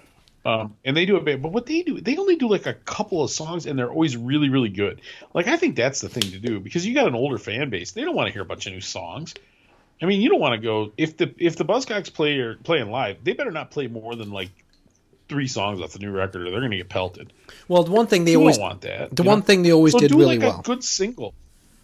Yeah. Well, that that was what they always did really well because I I saw them numerous times in those later years with Pete when Pete was alive, and they would always do that. Yeah. They would play a greatest hits set, but they'd always they put in like two songs off the new album, you know, ones that fitted in, and it was great. It was it fitted in perfectly. They did a really good job with that. The only thing they ever did wrong, they always they started playing the songs way too fast. Which, Hmm. which which the Ramones started doing too, to be honest, towards the end. Well, it's, live. it's it's hard to have the it's hard to have the right vocal inflection when you're playing too fast. well, yeah, I'll talk about This is an interesting, interesting, interesting thing, know, because I just wrote a written review, and by the time this, the time this airs, it should be published on. That's good enough for me. I actually did a brief review. I tried to keep it brief. It was over a thousand words, but I tried to keep it brief of the Ramones box set, ah okay and it's it's fascinating because, you know, it's got six albums on it. So, it's got Pleasant Dreams, which I think is really underrated, actually, and I know you think that too. no yeah I But the think I think it's one of production their best that- albums yeah. But the production is kind of weird. Like, You know, it was produced by. you know, it was, it was produced by um, one of the guys from 10cc, I believe. See, because like the first song is "We Want the Airways," which is kind of a classic Ramones song, right? Yep. But the drums sounds stupid, and it just the production kind of blows. But the album is pretty great. And then you got Subterranean Jungle, which I think might be one of their worst albums. Definitely bottom three in my mind. Agreed. I just Yeah. don't think it's very good. And then you got Too Tough to Die, which is with Richie, and it's really pretty good again. Like almost can hold its own with the early stuff. Like not quite as good as like Road to Ruin, but up there. The first three are untouchable. You know, you can't. There's nothing you can. The ones with Tommy, the first three Ramones albums are. I don't care if you're into you know Phish and Dave Matthews Band. You should have those in your collection. Those Yes, three sir. albums are just about perfect. Yep. And then. uh and then uh, what's the one after Animal Boy is still pretty good. Yeah, it's better than end of the century, right? But the production is kind of chunky and kind of metally. I think, kind Yep. of clunky. Uh, yeah, I, I, don't like End of the Century. I'll tell you right now. I mean, it's got some great songs, Chinese rock and Danny says, and it's got some great songs on it, but I, I don't care for it at all. Listening to Joey do "Baby I Love You" with the timpani and the din din din din, din it, it makes my stomach turn. It's the one I listen to the least, probably. Um, and then and then uh, by halfway to Sanity, they were sort of losing it again, but you could tell Joey's voice. By the time Richie got in the band, especially after Too Tough to Die, I would say with um, Animal Boy, especially, you can hear Joey's voice has changed dramatically. Yeah. And it's not bad on the records, and live it's even worse. You know, where he's just basically barking, barking out the songs at that point. Yeah, there was no, there was no, lost he- the- yeah, yeah, we sounded like he just wasn't into it lost like all. what I would call. Well, the thing with Joey's voice, it had a weird quality where it's kind of a combination of like what I call tenderness and toughness. And by the end, he kind of lost the tenderness part. It was just kind of gruff, you know. Um, but then you know, and then you know, so once again, it's the, their whole career is just ups and downs, ups and downs. Because like once again, Halfway Sanity's a decent album, but it wasn't nearly as good as Animal Boy. I didn't think. And then and then Brain Drain comes out, and that's kind of heading back upward again. I thought Mondo Bizarro was real good too, but that's for a different day. Yeah, they all had, they all had some great So- songs on them. They all did. I mean, um, Yeah, even even uh, Subterranean Jungle, which I don't think is very good at all, had what psychotherapy and uh, had at least a couple class outsider maybe had a couple classes. I'm an outsider. Outs- Yeah, good stuff. Mhm. Yeah. So anyway, Oh, oh, oh, oh Yeah, you know what? You know what? Talking about that, how was that extra disc? Because I obviously I, I have uh, OGs of all of those albums, but that So- extras disc. So the first uh, time I listened that? to the extra disc, I was sort of annoyed. I'm like, oh, this isn't too good.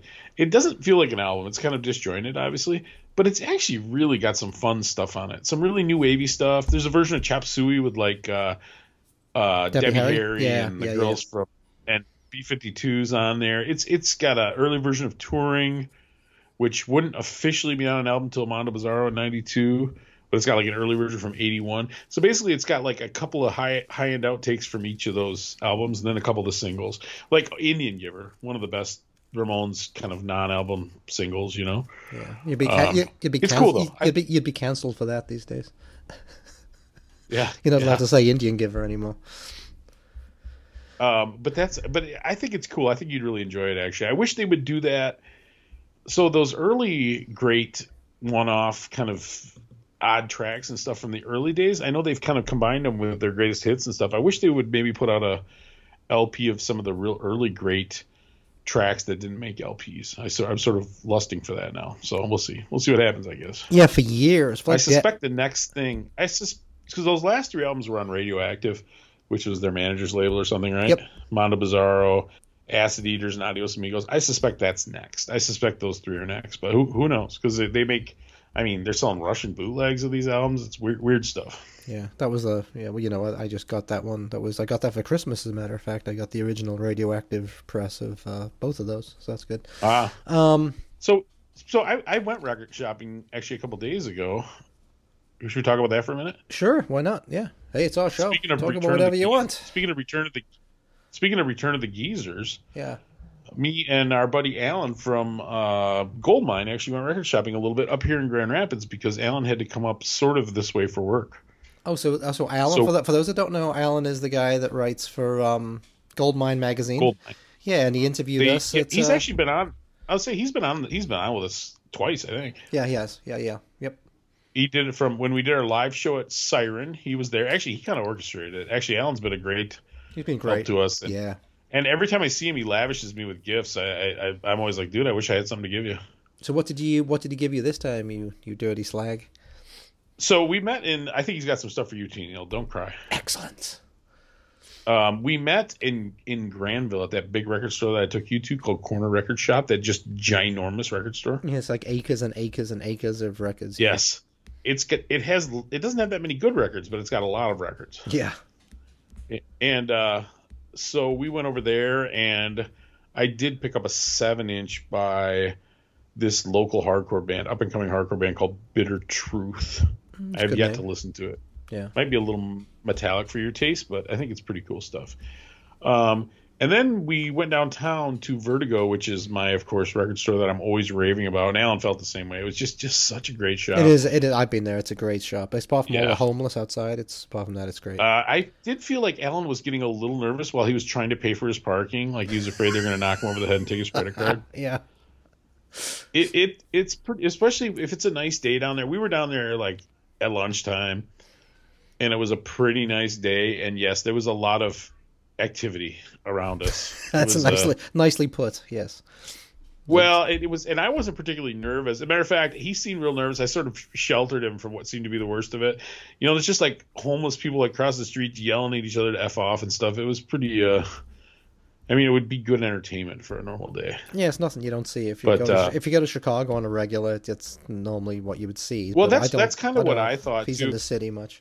because because I'm like ah it's a pain in the neck to park and all that, but I'm like oh you're you're in Chicago all the time it's gonna be nothing. Um. So yeah, we went in there, and I think he was pretty impressed with that too. And before, and when we got there, the owner wasn't there, but the owner showed up before we left, and we ended up BSing with him for quite a while. And and the guy's name is Herm that owns the place. He's a great dude. I've been buying records from him for over 30 years at different locations, and uh, he's just so like he's always comfortable talking about what's going on with the business. Hmm. And we were talking earlier. You were talking about watching uh, uh, Stranger Things, and he was talking about how the kids are buying up Kate Bush records, Yeah, no shit. like yeah. reissues of because the the song "Running Up That Hill" has been on Stranger Things. Yeah, it's huge. It was huge. It Uh, actually, it, uh, it's actually uh, very important to the storyline. Yeah. The original, well, and that's what that's what Scott said. Uh, my buddy said too that later on it's, it keeps popping up, but that was uh, like mid '80s, maybe even early '80s. I mean, that was a long time ago.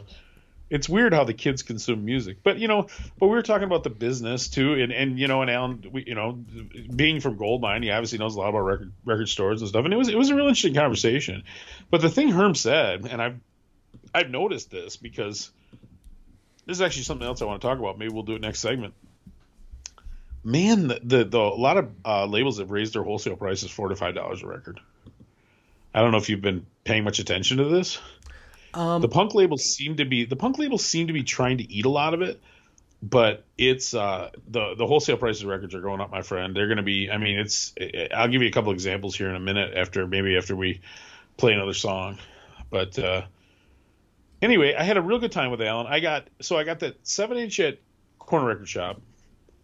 Um, at Vertigo, I bought uh, two reissues because that's what I buy mostly. I bought the Corrosion of Conformity Animosity reissue, which is the mid '80s album. Uh, plus that artwork, by the way. okay. Yeah, yeah. I know that one. Um, and I bought uh, Garage Days Re Revisited Metallica on vinyl, which I've got a couple different versions on CD, but I never did on vinyl. Is that That's the like one where they do- song. they do covers, right? Yep, they do uh, a couple of Misfit songs. They do a Killing Joke song, stuff like that. Which which It's Killing Joke amazing song too do they because do? Which which one? Uh, the weight, Oh, fantastic! the weight. Jesus Christ, brilliant song. Yeah. You don't like that one? That's, No, I do. I love it. That's one of my favorite Killing Joke songs. their version of it. Their version of it's great too. The thing is, I've been kind of hesitant to buy it because it's basically like LP price. But I'm like, I buy it. It's like 25 minutes long, five songs. Hmm.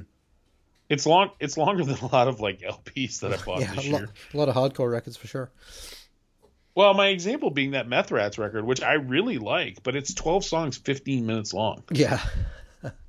I mean, by the time you sit down, you're getting back up to flip it. You know, it's it's basically a, it's just slightly too long to be on a seven inch. Yeah.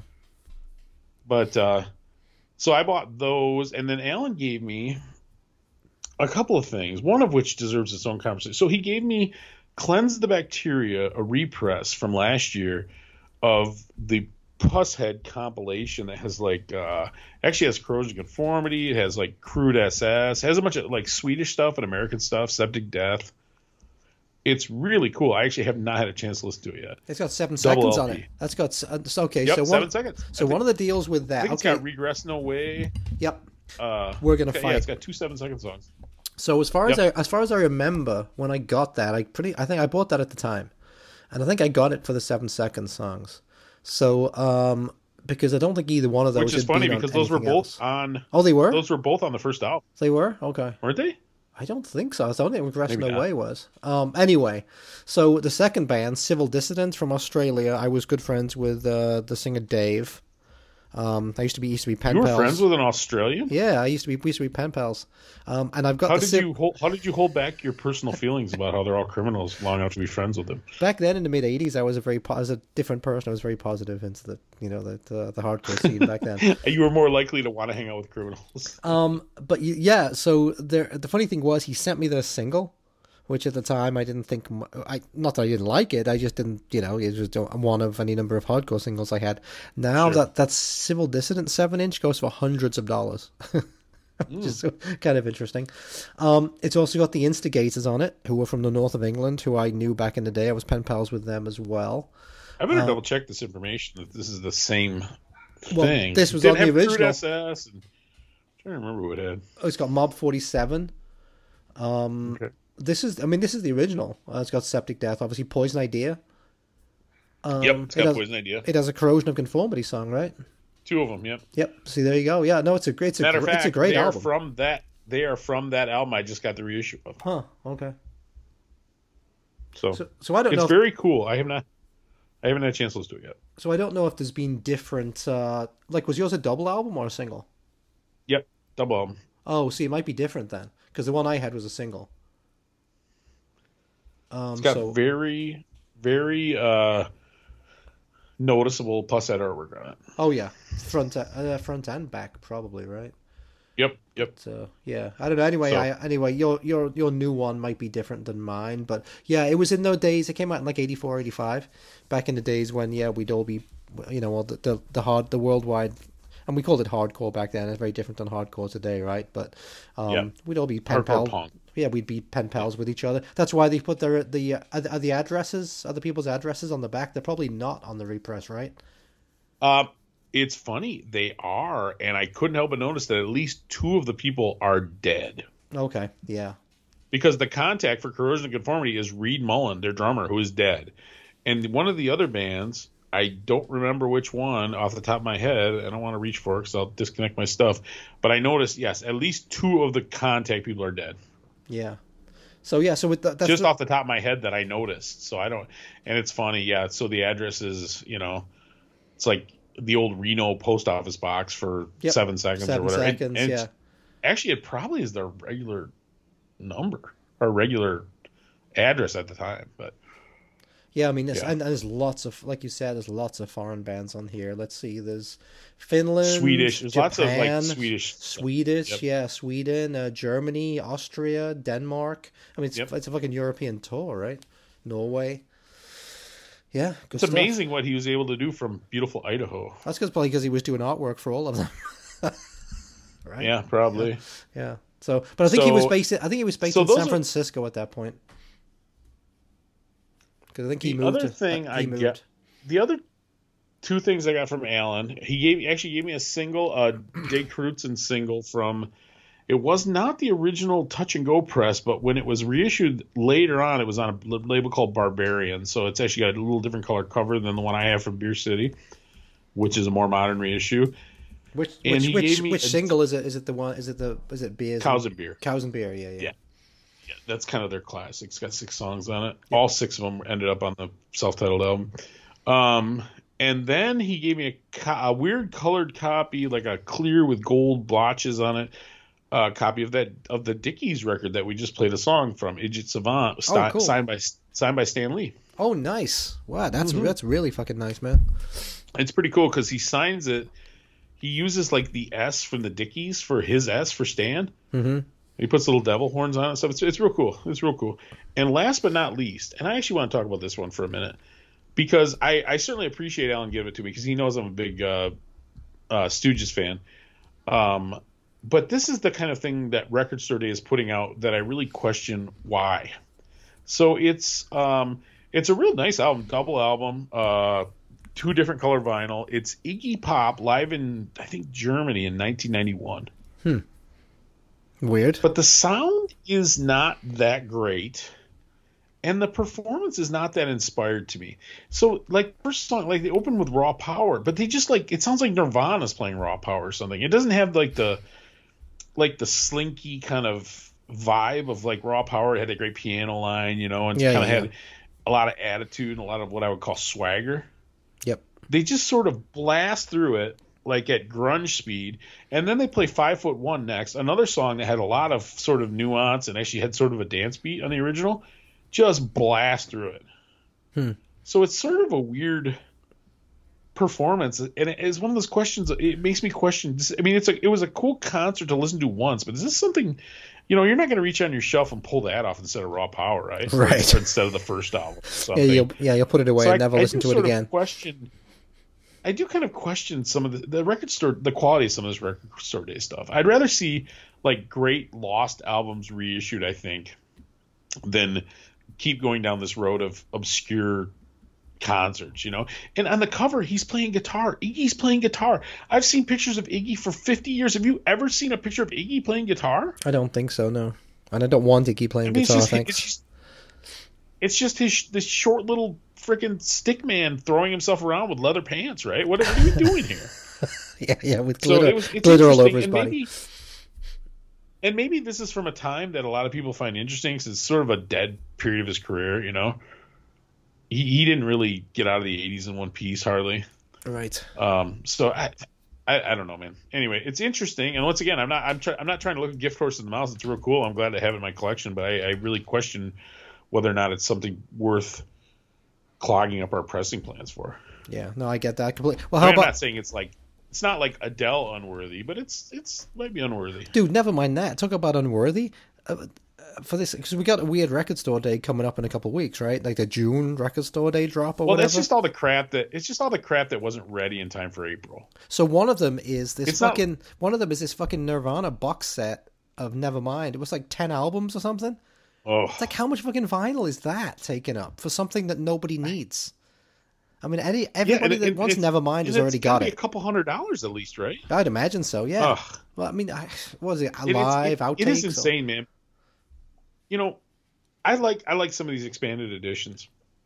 I have an Anthrax album called uh which one was it? Uh, uh State of Euphoria. I really like the album, late 80s, 88 maybe.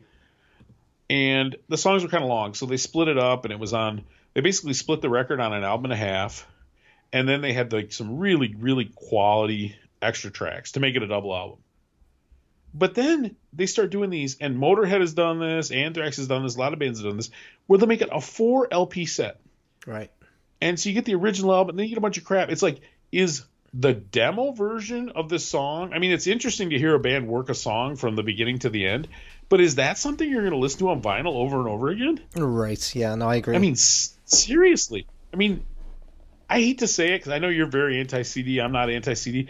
Some of these are only worthy of CD bonus tracks. I hear that. Yeah. Yeah. you know they're just not it's not i mean who's gonna it's like oh you think the song's great now. You should listen to it without any words or bass. Or put that out by itself. You know, if somebody if somebody wants it, they can find it by itself. I certainly don't need to be let them listening to download it or something Yeah. or, or like i said put it on a cd don't ugh it's just Well, I, don't know. Or even- the bonus concerts. I like that stuff. I like that content but i don't need it on vinyl. Even worse is when they'll do like you know a regular album, and for the reissue they'll split it on two on two albums, uh, but they'll only have like two two tracks aside at 45 RPM. yeah 45 So, 45 so, so I'm 45 flipping I'm flipping the fucking thing every seven minutes. you know, exactly it's uh, Exactly. yeah, yeah, bastards.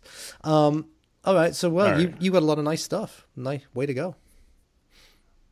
I did. It was really cool. So we got the, oh and yeah, so yeah, he loaded me up. It was great. And a book too, a, a book that called "We Could Be the New Wind" that looks really cool too. It's just kind of like a reminds me of kind of like a reference guide almost of bands from different areas around the country and stuff. Thing is huge, Oh, like it's not. thick oh, it's not Just paperback. a, not just a seven seconds book. No, that's yeah. Obviously, the title's inspired by Seven Seconds. Yeah. Uh, but yeah, no, it was, it was real cool. So I'll tell you what, Neil. Now's the time where we're gonna play another song. I'm gonna let you play a song, and then I'm gonna go pee. So we'll take a real quick break, and then we'll come back. Okay, so and I'll I'm complain about some more stuff. so I'm gonna I'm gonna stick on your Dickies thing actually. So I'm gonna play a Dickies thing too, but from a, a couple of years before the one you did. I'm gonna play um, the Dickies uh, Killer Clowns. What are you doing? What the hell was that noise? Um, Killer Clowns from Outer Space. So I, th- I think Tom needs help with his peeing. uh, so yeah, Dickies Killer Clowns from Outer Space.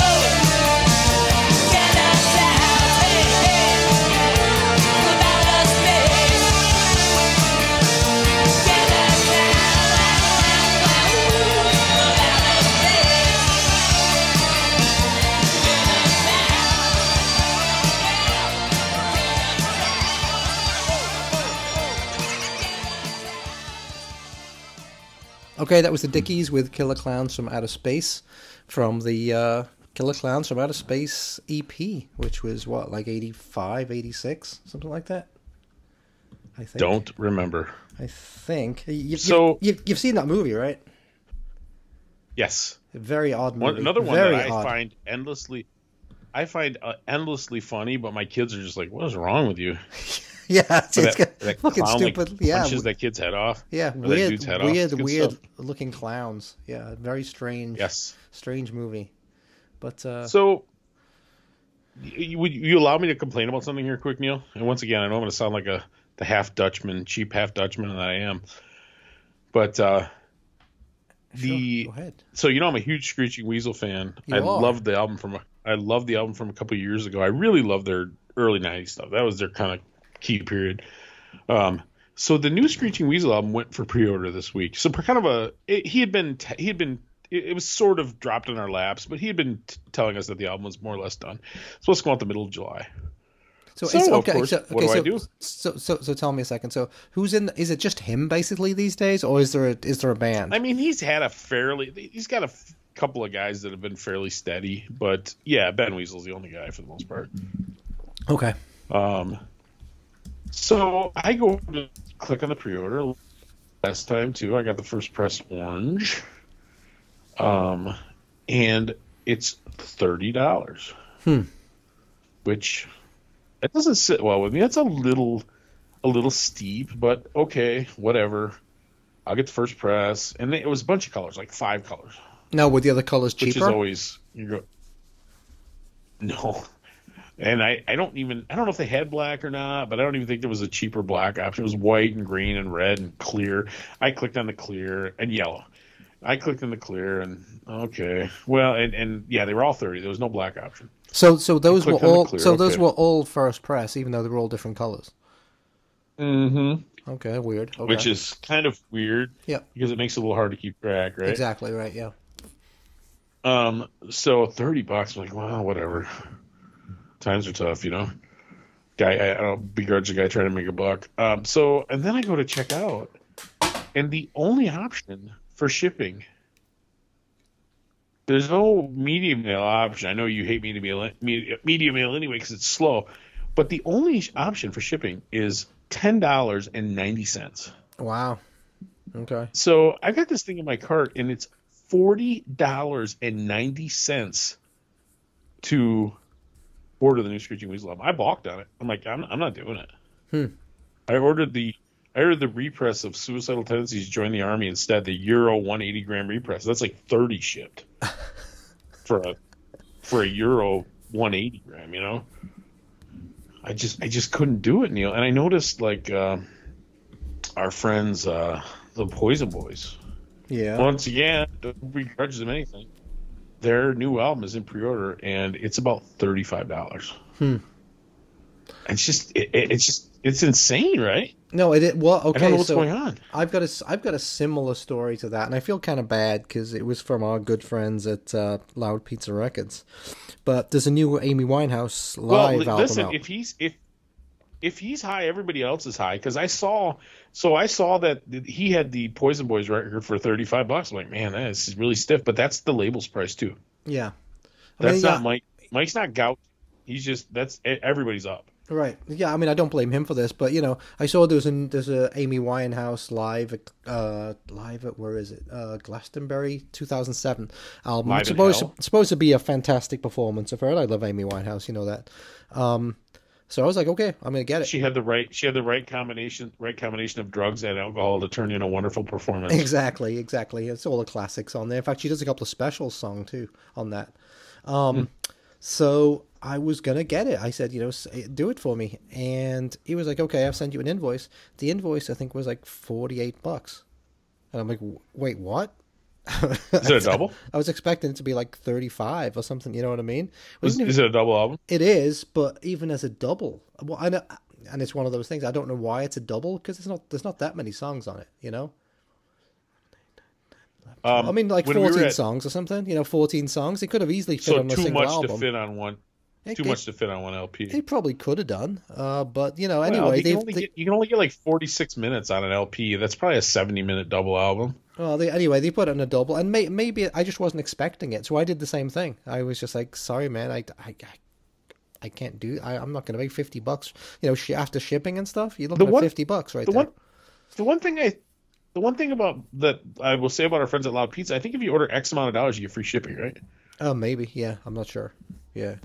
I I mean, if- I, and I felt bad. I, think felt bad doing it, but I was like, it was a, just a real, it was like a real sticker shock well, yeah, me. and like know? I said, it's not it's not him. It's it, well, and because we were so Alan and I while we were standing there at the counter at Vertigo talking to Herm, it's like uh, I had him look up that Sex Pistols thing because I'm actually it's called the original Sex Pistols and it's a double LP to go along with the Pistol show, even though I don't know if it's loosely affiliated or because I have the album, of course, and I have I have the Great Rock and Roll Swindle, and I even have a couple of bootlegs, but I don't have all those good B sides. And maybe I should just get like Flogging a Dead Horse or something, but I don't have one of those albums that has all the like Satellite and you know all those great B sides. Did You No Wrong? Yeah. Um, I'm not your step, so yeah, I don't have, and so I would like to get those, but the retail on that double LP is like fifty five dollars. wow. It's insane. Yeah. Yeah. And I, I, like I said, I think it's starting at the wholesale level, and I think Mike told us that actually that, that it's just the wholesale, and and you know everything's going. T-shirts are you know the wholesale T-shirts are going up ten percent. Everything is just. Oh, so is is that kind of- is is that I mean- Pistols I mean, album? How can, it, how can it not, dude? Gas prices have doubled. Everything is shipped. I mean, how how can everything not go up? It's just it is what it is, you know. I mean, is is it is that Pistols record? Is that like uh some other kind of record? Is that the Spunk recordings or is that like the Dave Goodman no, it's recordings? it's or... the so it's twenty songs. Eight of them are straight off. Never mind the Bollocks. Oh, oh Jesus! Well, you've already and got the other that. 12 so- are the other 12 are b-sides and well and it's not that important to me to pay $55 for it right, right, right, right. so so I, I don't i don't know if i'll buy it or not well and i think what i seem to be noticing at record stores is like the old stock is still marked with the old prices but i think everything you know once the old stock's bought up everything new you know what used to be a $20 record is now 22 bucks or 23 or whatever so Right.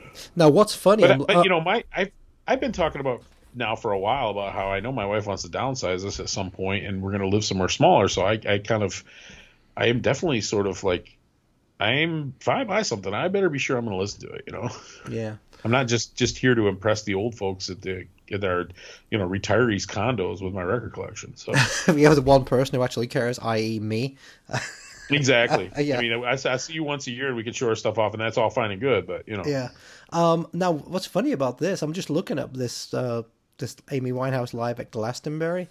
Um, they're charging an extra premium for the clear. So what the the one Mike must have been selling me was the clear because that's going for like every, everywhere. That's fifty bucks. Um, the regular black is twenty five. So I think I'm gonna go regular black on this. I don't think I need Amy Winehouse on clear vinyl. wow, I that's a good. crazy difference, right? It is right. Yeah, I mean, the, so the maybe the, maybe it was limited. Maybe it was like 500 copies or something. But still, um, Huh. fuck that. You know, unless it comes with like Well, nudie photos or something. I don't know. yeah, Oh boy. I don't know, man. Yeah. Well, there you go. Well, so I'll yeah, so uh, every, you're right. Everything's going up in price, except for that's why I buy those classic albums from the uh, American hardcore albums from the '80s. Get those OG OG presses, and you're, you're paying that whatever price it is. Yeah, those are always expensive. Those are always expensive. they are, but you know why? You know, because there was very few of them made, right? So Yeah. And now, here's a word from our sponsor. At On Point Press Company, we specialize in branded goods and services at makeitonpoint.com. We provide unique creative items that will set your brand apart. Specializing in creative design, screen printing, branded goods, packaging solutions, and online services. Visit our website at www.makeitonpoint.com to get a custom quote today. It's true. you know, I've been listening to a lot of Decry Um, recently. Do you ever listen to Decry? I have. Um, I haven't for a long time, but I have. Yeah, I'm really digging it. They were I'm- cool. L.A. Right? Yeah. L.A. L.A. punk. Well, they're still going because I know that uh, Jason just put them on recently, or he or he went to see them recently anyway. Hmm. So yeah, Speaking of Jason, man, looking forward to that hearing that Slaughter Boys album. I got a feeling that's going to be uh, you know, we were discussing, and we probably wait till the end of the month because then the year will be halfway over when we were going to go through like our top five or so. Yep. Because because neither of us really have a top ten, at least full length. Yeah, it was like this last You year. You know, we though. were you and I were trading notes, and we both have like four full lengths that we're crazy about this Right. year. I mean, I can I, I can remember this the same thing last year though. at About this time, I was like really struggling. I was putting some real shit on there just to try and make it up to you know five, even ten or whatever. Yeah. Yeah. Well, and that's part of the reason we're going to skip our mid-year thing. I mean, we can yeah, we can talk about it, but I don't think now. Now, what about that new Dayglo abortions? Was that 2022 or is that the end See, of but that came out 2021? last year. But It I'm did, still waiting okay. on the vinyl. I'm still waiting on the vinyl. Actually, All right. Okay. Oh, that's what I was going to ask you. So this screeching weasel that you're doing the um, you know, that you that you passed on. Is that vinyl actually here? Like, would you get it soon, or is that just being ordered Mid- now? So it might be six mid- months. mid-July they're saying, Okay. All right. which is not bad for a pre-order. Because that's one I ordered, uh, you know, I ordered, uh, but you know, and maybe I'm just being a cheapskate because okay, so it's forty bucks, right? I'm trying to like justify it. So it's forty bucks, fourteen songs. I just bought two seven inches from Hey Pizza Records, Mhm. and it was the just they they they're not a lot of these labels aren't even really bothering with pre-orders anymore. It's just like okay, we got them here, here they just buy them. Yeah. Um, I mean, you know, like Pirates Press can do it because they have such a big operation. They can still like guar- you know, more or less guaranteed delivery. But you know, so I was bouncing back and forth because there was two different colors. Hey Pizza had one color, and um, Mom's Basement had one color. It was a split up between the Zoonoids and the Proton Proton Packs. So Zoonoids are a Kalamazoo band. They're about an hour south of me. I've never seen them play live. I don't think they play live a ton actually. Um, Well, shame you're not coming on. Friday then. What's that? Shame you're not coming on Friday then, because I'll be Yeah, I know, on it really Friday. is. Yeah. But you know what? I may have to reach out to them see if see if the main dude or one of them wants to come on the podcast because I do think they're a cool up and coming kind of horror punk band. Lillington's kind of sound. Yeah. Yeah. Um, but uh, so I pre-ordered that, and and and you know, it, it usually pays to order more than one thing, and that's kind of what I'm thinking with the Weasel thing is okay. Bob's Basement, some of the other distros ended up with copies of that last Weasel album. So even if it's thirty bucks, at least I can combine it with something else for shipping purposes, Yeah. and somebody who does media mail, you know. Yeah. Yeah. So I'm kind of holding out, and if I miss out, I guess I miss out. You know, what, what, whatever. I mean, if their business model involves me not getting one of their records, then I don't think that's a very good business model because I'm a pretty big fan of their band. But you know, I guess we'll see what happens. Now, is that the kind of thing they're liable to have? Let- are, let- are, are they liable to have that at. Vertigo? Are you liable to be able to go into Vertigo and pick that up? I don't think they got store distro on the last one, like real record store distro. Well, I might be Hmm. Wrong on that. All right. But what I was gonna say, so I bought two seven inches. I got that, and I got the new Young Rochelle seven inch, which is called I Ooh, think Interstellar nice. Communication. It's Nice, got, dude. Got four songs on. Yeah, so yeah. I got one in red, one in green. I can't remember which is which. I think the Young Rochelle's I got in green. I think the Zoonoids I got in red, or I don't know, that or vice versa, whatever. So I ordered those. So with shipping, two seven inches, it was over nineteen bucks. Yeah. And what do you get? I get I get eight songs. Yep. You know. So maybe the fourteen. I don't know. Neil. I mean, maybe I'm just trying to justify it. I need to work some OT before I order that, though. I gotta. I don't know. I had to buy a new refrigerator last month. It was a real kick in the sack. Yeah, we bought a new we bought a new dishwasher. It was a thousand Nice. bucks. Yeah. Yeah, Um, it's great, isn't it? I mean, that's that's the way my year is gone. Like we're doing fine, but like every month I've had something. I mean, don't get me wrong. Some things it's vacation, which is you know much better than buying a new refrigerator or something. But hasn't been a month where I haven't had a, some kind of big bill. So I I have, I have a real hard time justifying that forty dollar price tag. So, and like I said, it seems like that's Vertigo has been really good about battling the the you know the their prices are very good. I I don't think you'll find a better, more competitively priced record store anywhere. But I noticed the other shop, man, it seems like albums that I swear were like 20, 25 bucks last time, like Iggy and the Stooges self-titled album or something, are now like forty dollars. Or Alice Cooper records are forty dollars. Like, what is going on, man? Yeah. I'm not almost- buying.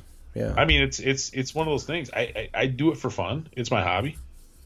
I love buying records. You know, it's it, it really it's more of a hobby. You know, and I, but I don't really need that much. Oh, I was I was thinking So- about I was thinking about it this morning um, as I was driving into work, and I mean you remember when you were well, not a kid, but 18, 19 years old, you know, or Feels 15, like I was a 15 kid then. 16 even. Um, Yeah.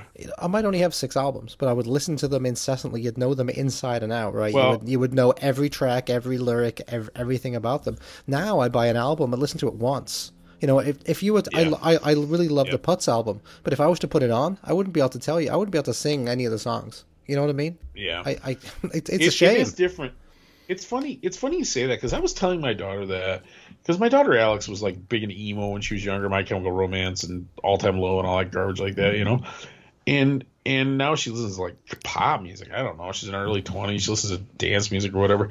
And I'm like, you know, Alex, that when you get older, that that's that music that comes out when you're 15 or 16 will always hold a special place in your heart because when you're that age, you have a different relationship with music than you do when you get older. Because I 100% agree with you. I love some Freaks of Atavism, the last Screeching Weasel album, but I'll never ever be able to love it as much as I love My Brain Hurts. yeah. You know, there's just no chance. So, and and you know, and it, kind of stinks really because yeah, when when so for you, I don't know what year it is, but for me, I swear most of my favorite albums came out like 88, 89, you know, just like that. That was like I was 15, 16 years old. Yeah, that was like probably 10 years before that for me. But which makes sense because we're, we're 10 years difference. So yeah, it would be 78, 79, 80. I knew every And album different- inside out, you know. and there was a few and, and once in a while one will really penetrate that really stands the test of time. But you know i look back at my list. I did eight years of you know best of lists at punk news. And i look at them now and i did 20 albums every time you know? Yeah, and I bet, and I bet if I, top- I bet if I was to play you a song by one of them now, you wouldn't even know who it was. no well well some of them some yeah, of some of them, right? Yeah, the yeah, yeah, yeah. but the but i look at it and like okay these are my favorite 20 albums that year. Really i maybe listen to the top three of any given year I mean, I listen to you know not to not not not to bust his balls, but the amount of albums that Richard buys, our good friend Richard White from the from the from the uh, Facebook group, mm-hmm. how can he listen to any of those more than once? Because he buys like he seems to buy like four albums a day. so I don't, Well, and yet, and I, I listen to I listen to buy something new, and I listen to it, and I like leave it out until like I feel like I've listened to it enough times to put it away, like in the, with the stack where it kind of gets lost in the shelf, you know. yeah. But by the way, But- yeah, yeah. What kind of person are you? Do you are you the kind of okay? So how do you have your? This is maybe a, a whole topic for another show. Do you have your albums alphabetized by group, or do you have them like done by genre? Like how do you do it? Of course, by group. What what what am I a psycho psycho, psycho killer or something? Well, I mean, no. what else are you gonna do? No, Lydia is very insistent that it should be done by genre. Like you should have like a I should have a psychobilly genre and a punk genre, Oh, a hardcore crazy. genre. And a- Okay, but the, but the problem is then you get okay. So what do you do with the New York Dolls? Does that go in punk, or do you need to have a separate glam genre? yeah, you would have Or, a know, separate glam genre then. Yeah, You know what I mean? Glam. yeah. I, I don't think so. Well, I no, mean, that's since I always say that to her. Yeah.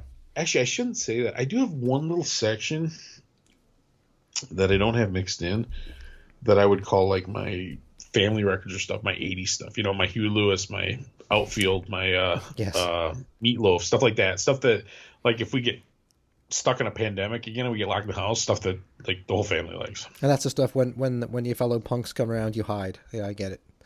you say that's the one no, section it- right there. it's sitting there, but yeah, it's. It, I mean, it's yeah, it's not really anything to brag about, but. Yeah, no, I get it. But uh, I do have a little bit of that stuff, and I'm probably actually going to mix it in eventually. I just haven't got to. It's just a, you know what a pain it is to move records around. I had my top shelf so jammed tight. I took like 10, 12 out and put it in the next shelf, and then you know you got to move them around, and they, I don't know, it's just a big pain in the neck. Well, so here's so okay. So you're doing alphabetical. So how do you do Huey Lewis? Do you have him in H or in N? I mean L. He's in the L's. He's in the L. So you just do a last name. Okay. Um, I you know the iTunes thing is a, is a strong pull, but uh, yeah, I usually use last name. I think. Okay. Yeah, it's interesting how different So- people do different things with their with their record they're with their record collection. yeah, I I'm get sorry. If you have that. questions, you ask me. I'll tell you how to do it. That's fine. All right. All right, let's play another song. You or me? I can't remember. It's me. Um, I'm going to do my last one of the night, and this is uh, actually it's one of the later Misfits songs. Um, Mars Attacks. Here you go, Richard. This one's for you, buddy. Yeah. You're gonna want to go buy this record, no doubt. Yeah, it is. So I think Mars Attacks was on a couple of different Misfits records, if I'm not wrong, right? was that like a Cuts from the Crypt song? It was or- on Cuts from the Crypts first, and then I think it was on Famous Monsters, was it not? Well, Famous Monsters Cuts from the Crypt was like an odds and ends collection. It wasn't a real album. Um, Famous Monsters would have been first. Okay. It was American Psycho, then Famous Monsters, then Cuts from the Crypt, right? Yeah. So where is uh Jesus? I'm trying to. I said, Cuts from the Crypt was a compilation. Uh, Yeah, it was. I know it was. I, I've just. I'll swear that I've seen this. I've swear that I've seen Mars Attacks on a real album. Was it on Devil's Rain?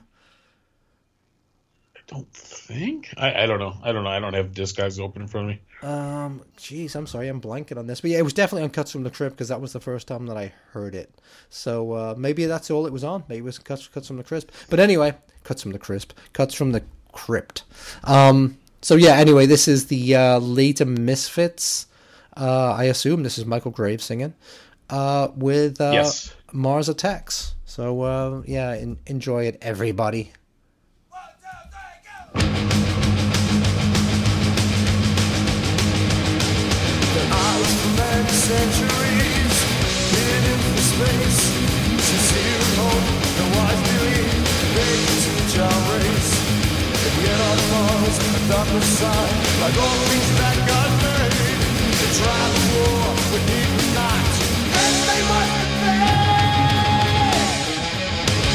The fire in the skies,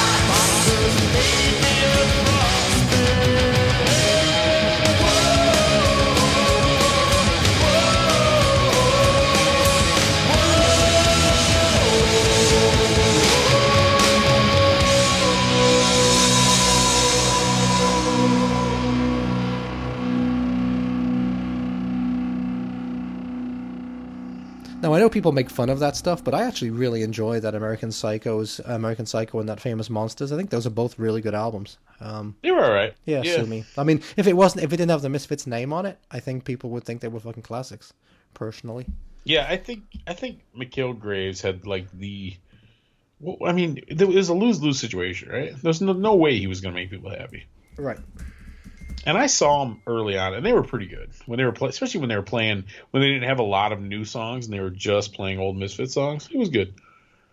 I'd rather I'd rather go see Michael Graves sing for the Misfits and play a bunch of classic Misfit songs than go listen to you know Jello Biafra do a bunch of eight minute grunge songs about Ronald Reagan or whatever. Yeah.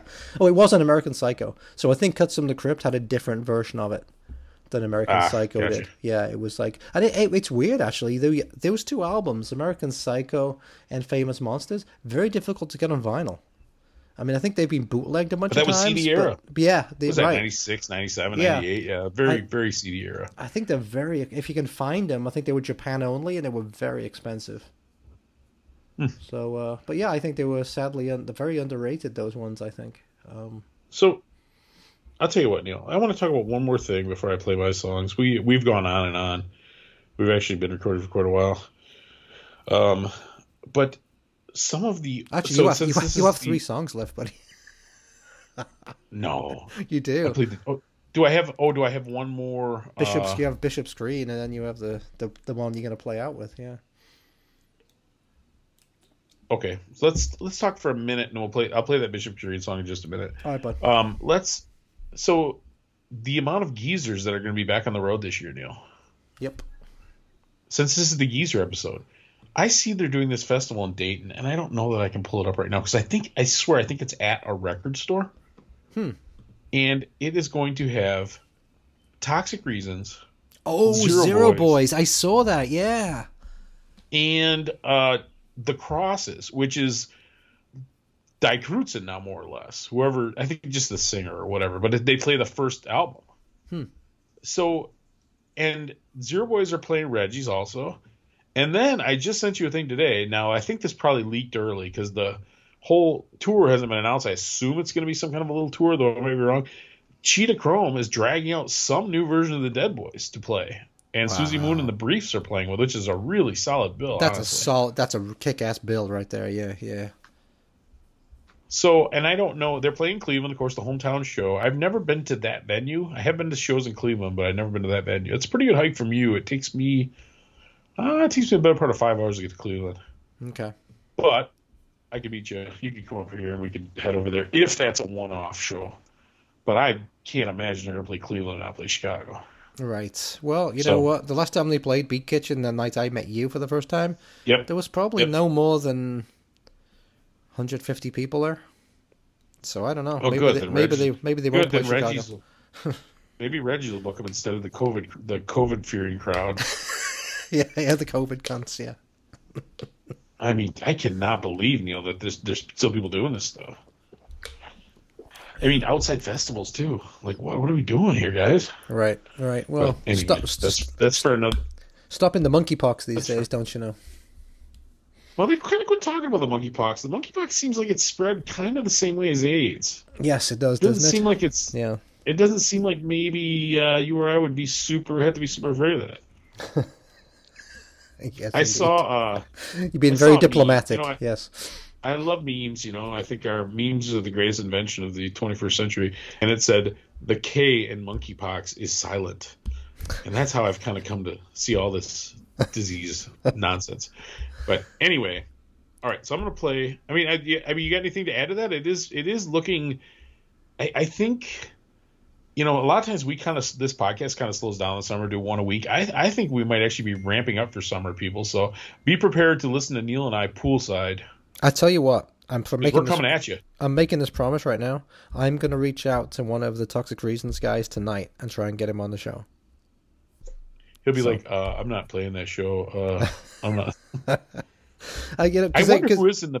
Because there was two distinct versions of Toxic Reasons. It was the original version that had that Big Ed singing, right. and then there was the later version that got a little more metally with the guitar player singing. So I assume this is the Ed fronted version, but that might be out of my mind. Yeah, I'm not. And it might just be him and some scabs. Who knows? Um, but um, I, yeah, I mean, because I, I actually partied with those guys back in the back in the eighties. They after they played Champaign, they came to a party at my house, so that was we stayed up till I don't know. It was funny. We had a really really good time. Um, Well, I would like to uh, definitely have some representation for some of these older bands. I would like I would.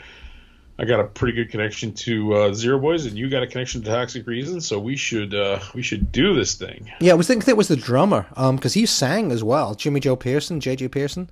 Um, I know Huh. he's in this new version of the band. He was the original drummer. I think Bruce Stuckey was the guitar player, I believe. But man, I love Toxic Reasons. I loved them to death. So That you know, it's funny that first album was really great, and then I have the uh, Alan actually the Goldmine guy gave me a later ver- a later album of theirs, and it's actually pretty decent. it's more metal. It's That's not one- super metally. Oh, it's not. Okay. It's it's it's I'd say it's between metal and rock and roll kind of, but I don't I don't think it's so metally that you would hate it. It doesn't have like screechy you know Ronnie James Dio vocals or anything. But that's the one that's funny because they call it anything for money. So, so that again Yeah. sums it up, right? Well, I mean, dude, it's it's you know I liked a lot of that crossover stuff, but it was man, those bands, a lot of them jumped at the chance to make a few bucks. Well, it was not do. pretty. I mean, if that, if- that, If you, that's if sort of 86, 87, when like bands like Metallica and Anthrax were really starting to make inroads. A lot of those metal bands tried to follow suit. Wasted Youth, Gangrene, you know, the list goes on. FUs.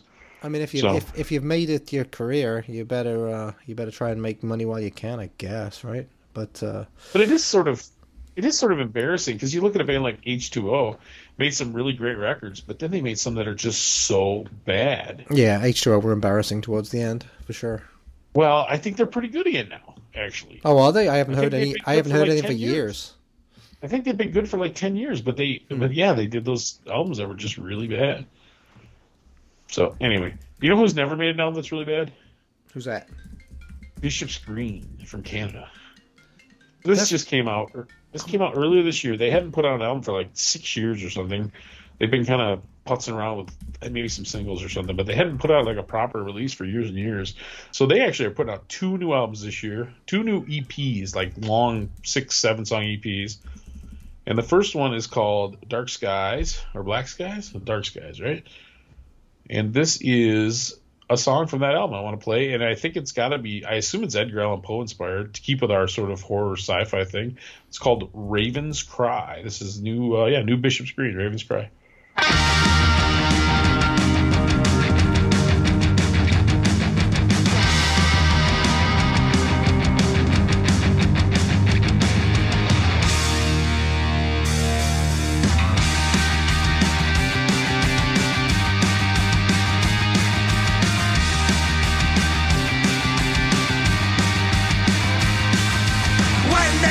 The call, make the move on you.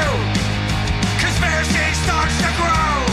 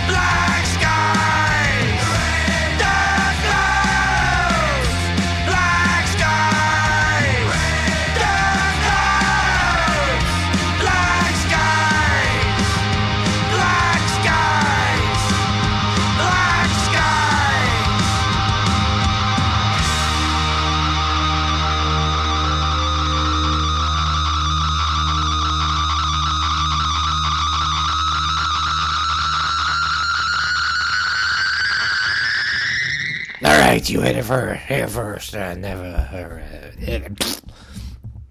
Bishop's Green, Raven's Cry. Yeah. So they're from Canada. I had no idea they're from Canada. Yeah, I think the I think the western part of Canada. I thought they were French. I'm not positive on that. I thought they were French or some shit. Well, you know, Canadians, French. I Guess. I don't know. Weird. Yeah, from Vancouver. I- so I they're from the never- west, from the left don't- coast, don't you know? Yeah, I'm not super knowledgeable about them, but I do enjoy them. And this album is really uh, that that newest album. So they have a new one coming out in July too. Uh, it's um, that Dark Skies. It's very. Uh, it's almost got like a little bit of a new wave feel to it. The vocals are kind of are definitely kind of like street punky, but they. I don't know, man. It's got a lot of the guitar is really sort of nuanced. It's not just like super crunchy punch in the face. It's it's pretty cool actually. That's interesting. Feels kind of new wavy. Because they still yeah. they still look like uh, total uh, skinheads, right? Yeah, but they're still yeah. wearing Doc Martens, and yeah, they're still gonna stomp, curb stomp you. Now, they're still are they still on Pirates Press? Yeah, Huh. Interesting. and their new, their the thing is, their second EP they're putting out that it seems quite a bit more aggressive. I haven't really had a lot of chance to listen to it yet, so. Anyway, just wanted to give something different to spin, and since we were going with kind of a sci-fi, Oh, what's the, okay? What's the deal with this? I'm looking at the cover of this uh, Bishop's Green thing. Black Yep. Black Skies is the EP, right? Black Skies, Dark Yeah. Skies, Black Skies, Yeah. something. Yeah, Black Skies. So why is it got? It's got like a raven, and it's got like Big Ben, like the clock from London, on it, and like a I big don't know, old tree and a moon. It's very weird considering they're Canadian. It's Quote the Raven Nevermore. it's a bit don't know. odd. Yes, indeed, Mister Edgar. Allan P. That's gonna gonna call you that from now on. Edgar Allan P. P, because I had to pee in the middle of the show. Yes, sir. Boy, I tell you what, man, I'm talked out. I never thought it would happen, Neil, but I think I'm about talked out. But Oh, that's fine. We're going on. We're going on two hours. I think we've uh, given a good uh, a good write do you, up uh, on the. have any, Uh, do you have any, do you have anything to add before I introduce our last artist? well, I think I was fair. I was fair on that pistol show, right? I gave it some good things and some bad points, right? I think I was. No, fair. I think you were considering. I think you went into it sort of hostile.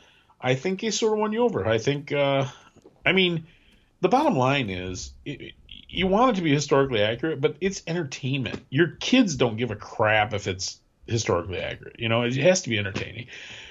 And I, I hate that when they do that too. When they twist history in such a way, you say, why? Why would they do that? It doesn't make any. It doesn't add drama. It doesn't do anything. It's just. Right. It's just wrong. Right. So I, I totally get that. You know, once again, we, this is my second Harry Potter reference this episode because we talked about Hermione late earlier on. Emma Watson is a beautiful young lady. She is. Yep. There's this band called Harry and the Potters.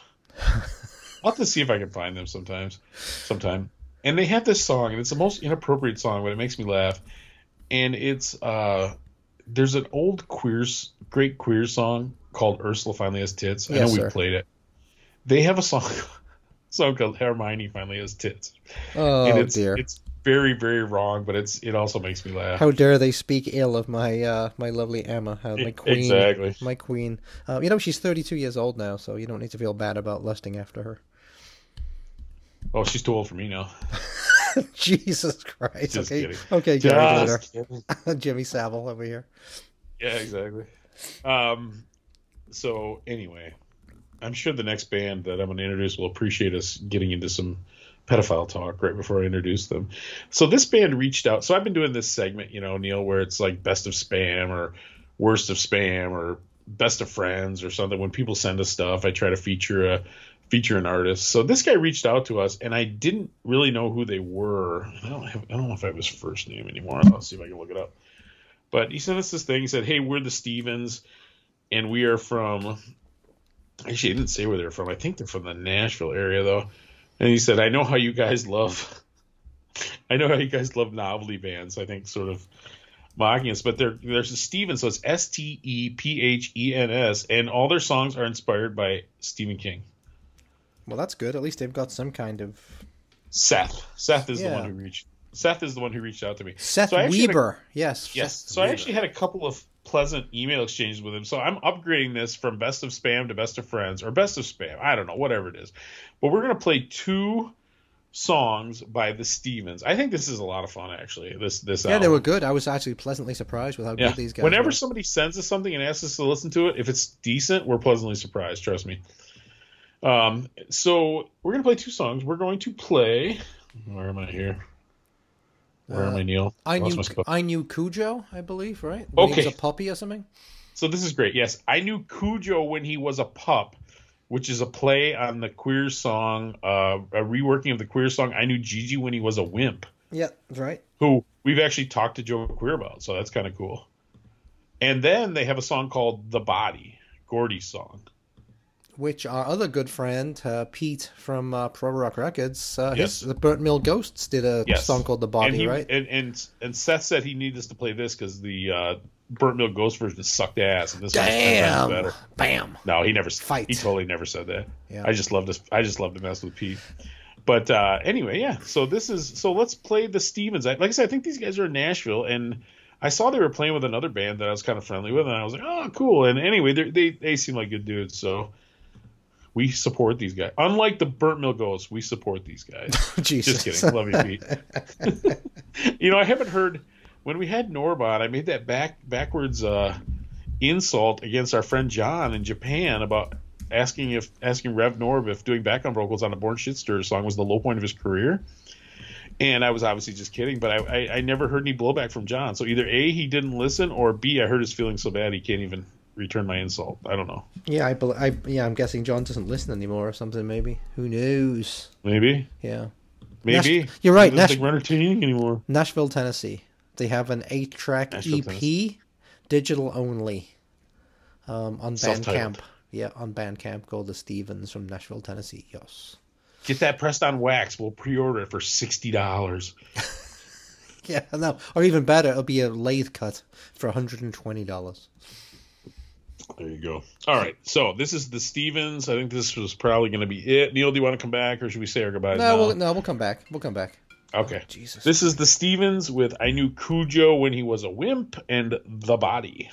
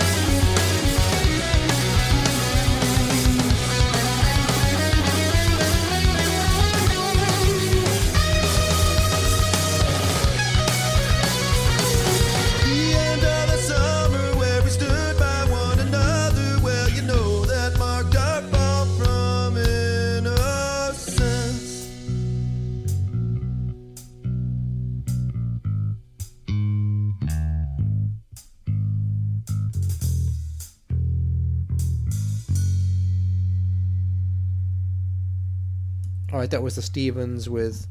I knew Cujo when he was a pup, not when he was a wimp. Oh, Lydia, honey, leave me alone. I knew Gigi. I knew Gigi when he was a pup, and I knew Cujo when he was a wimp. Okay, I see. What you, I see what you're doing there.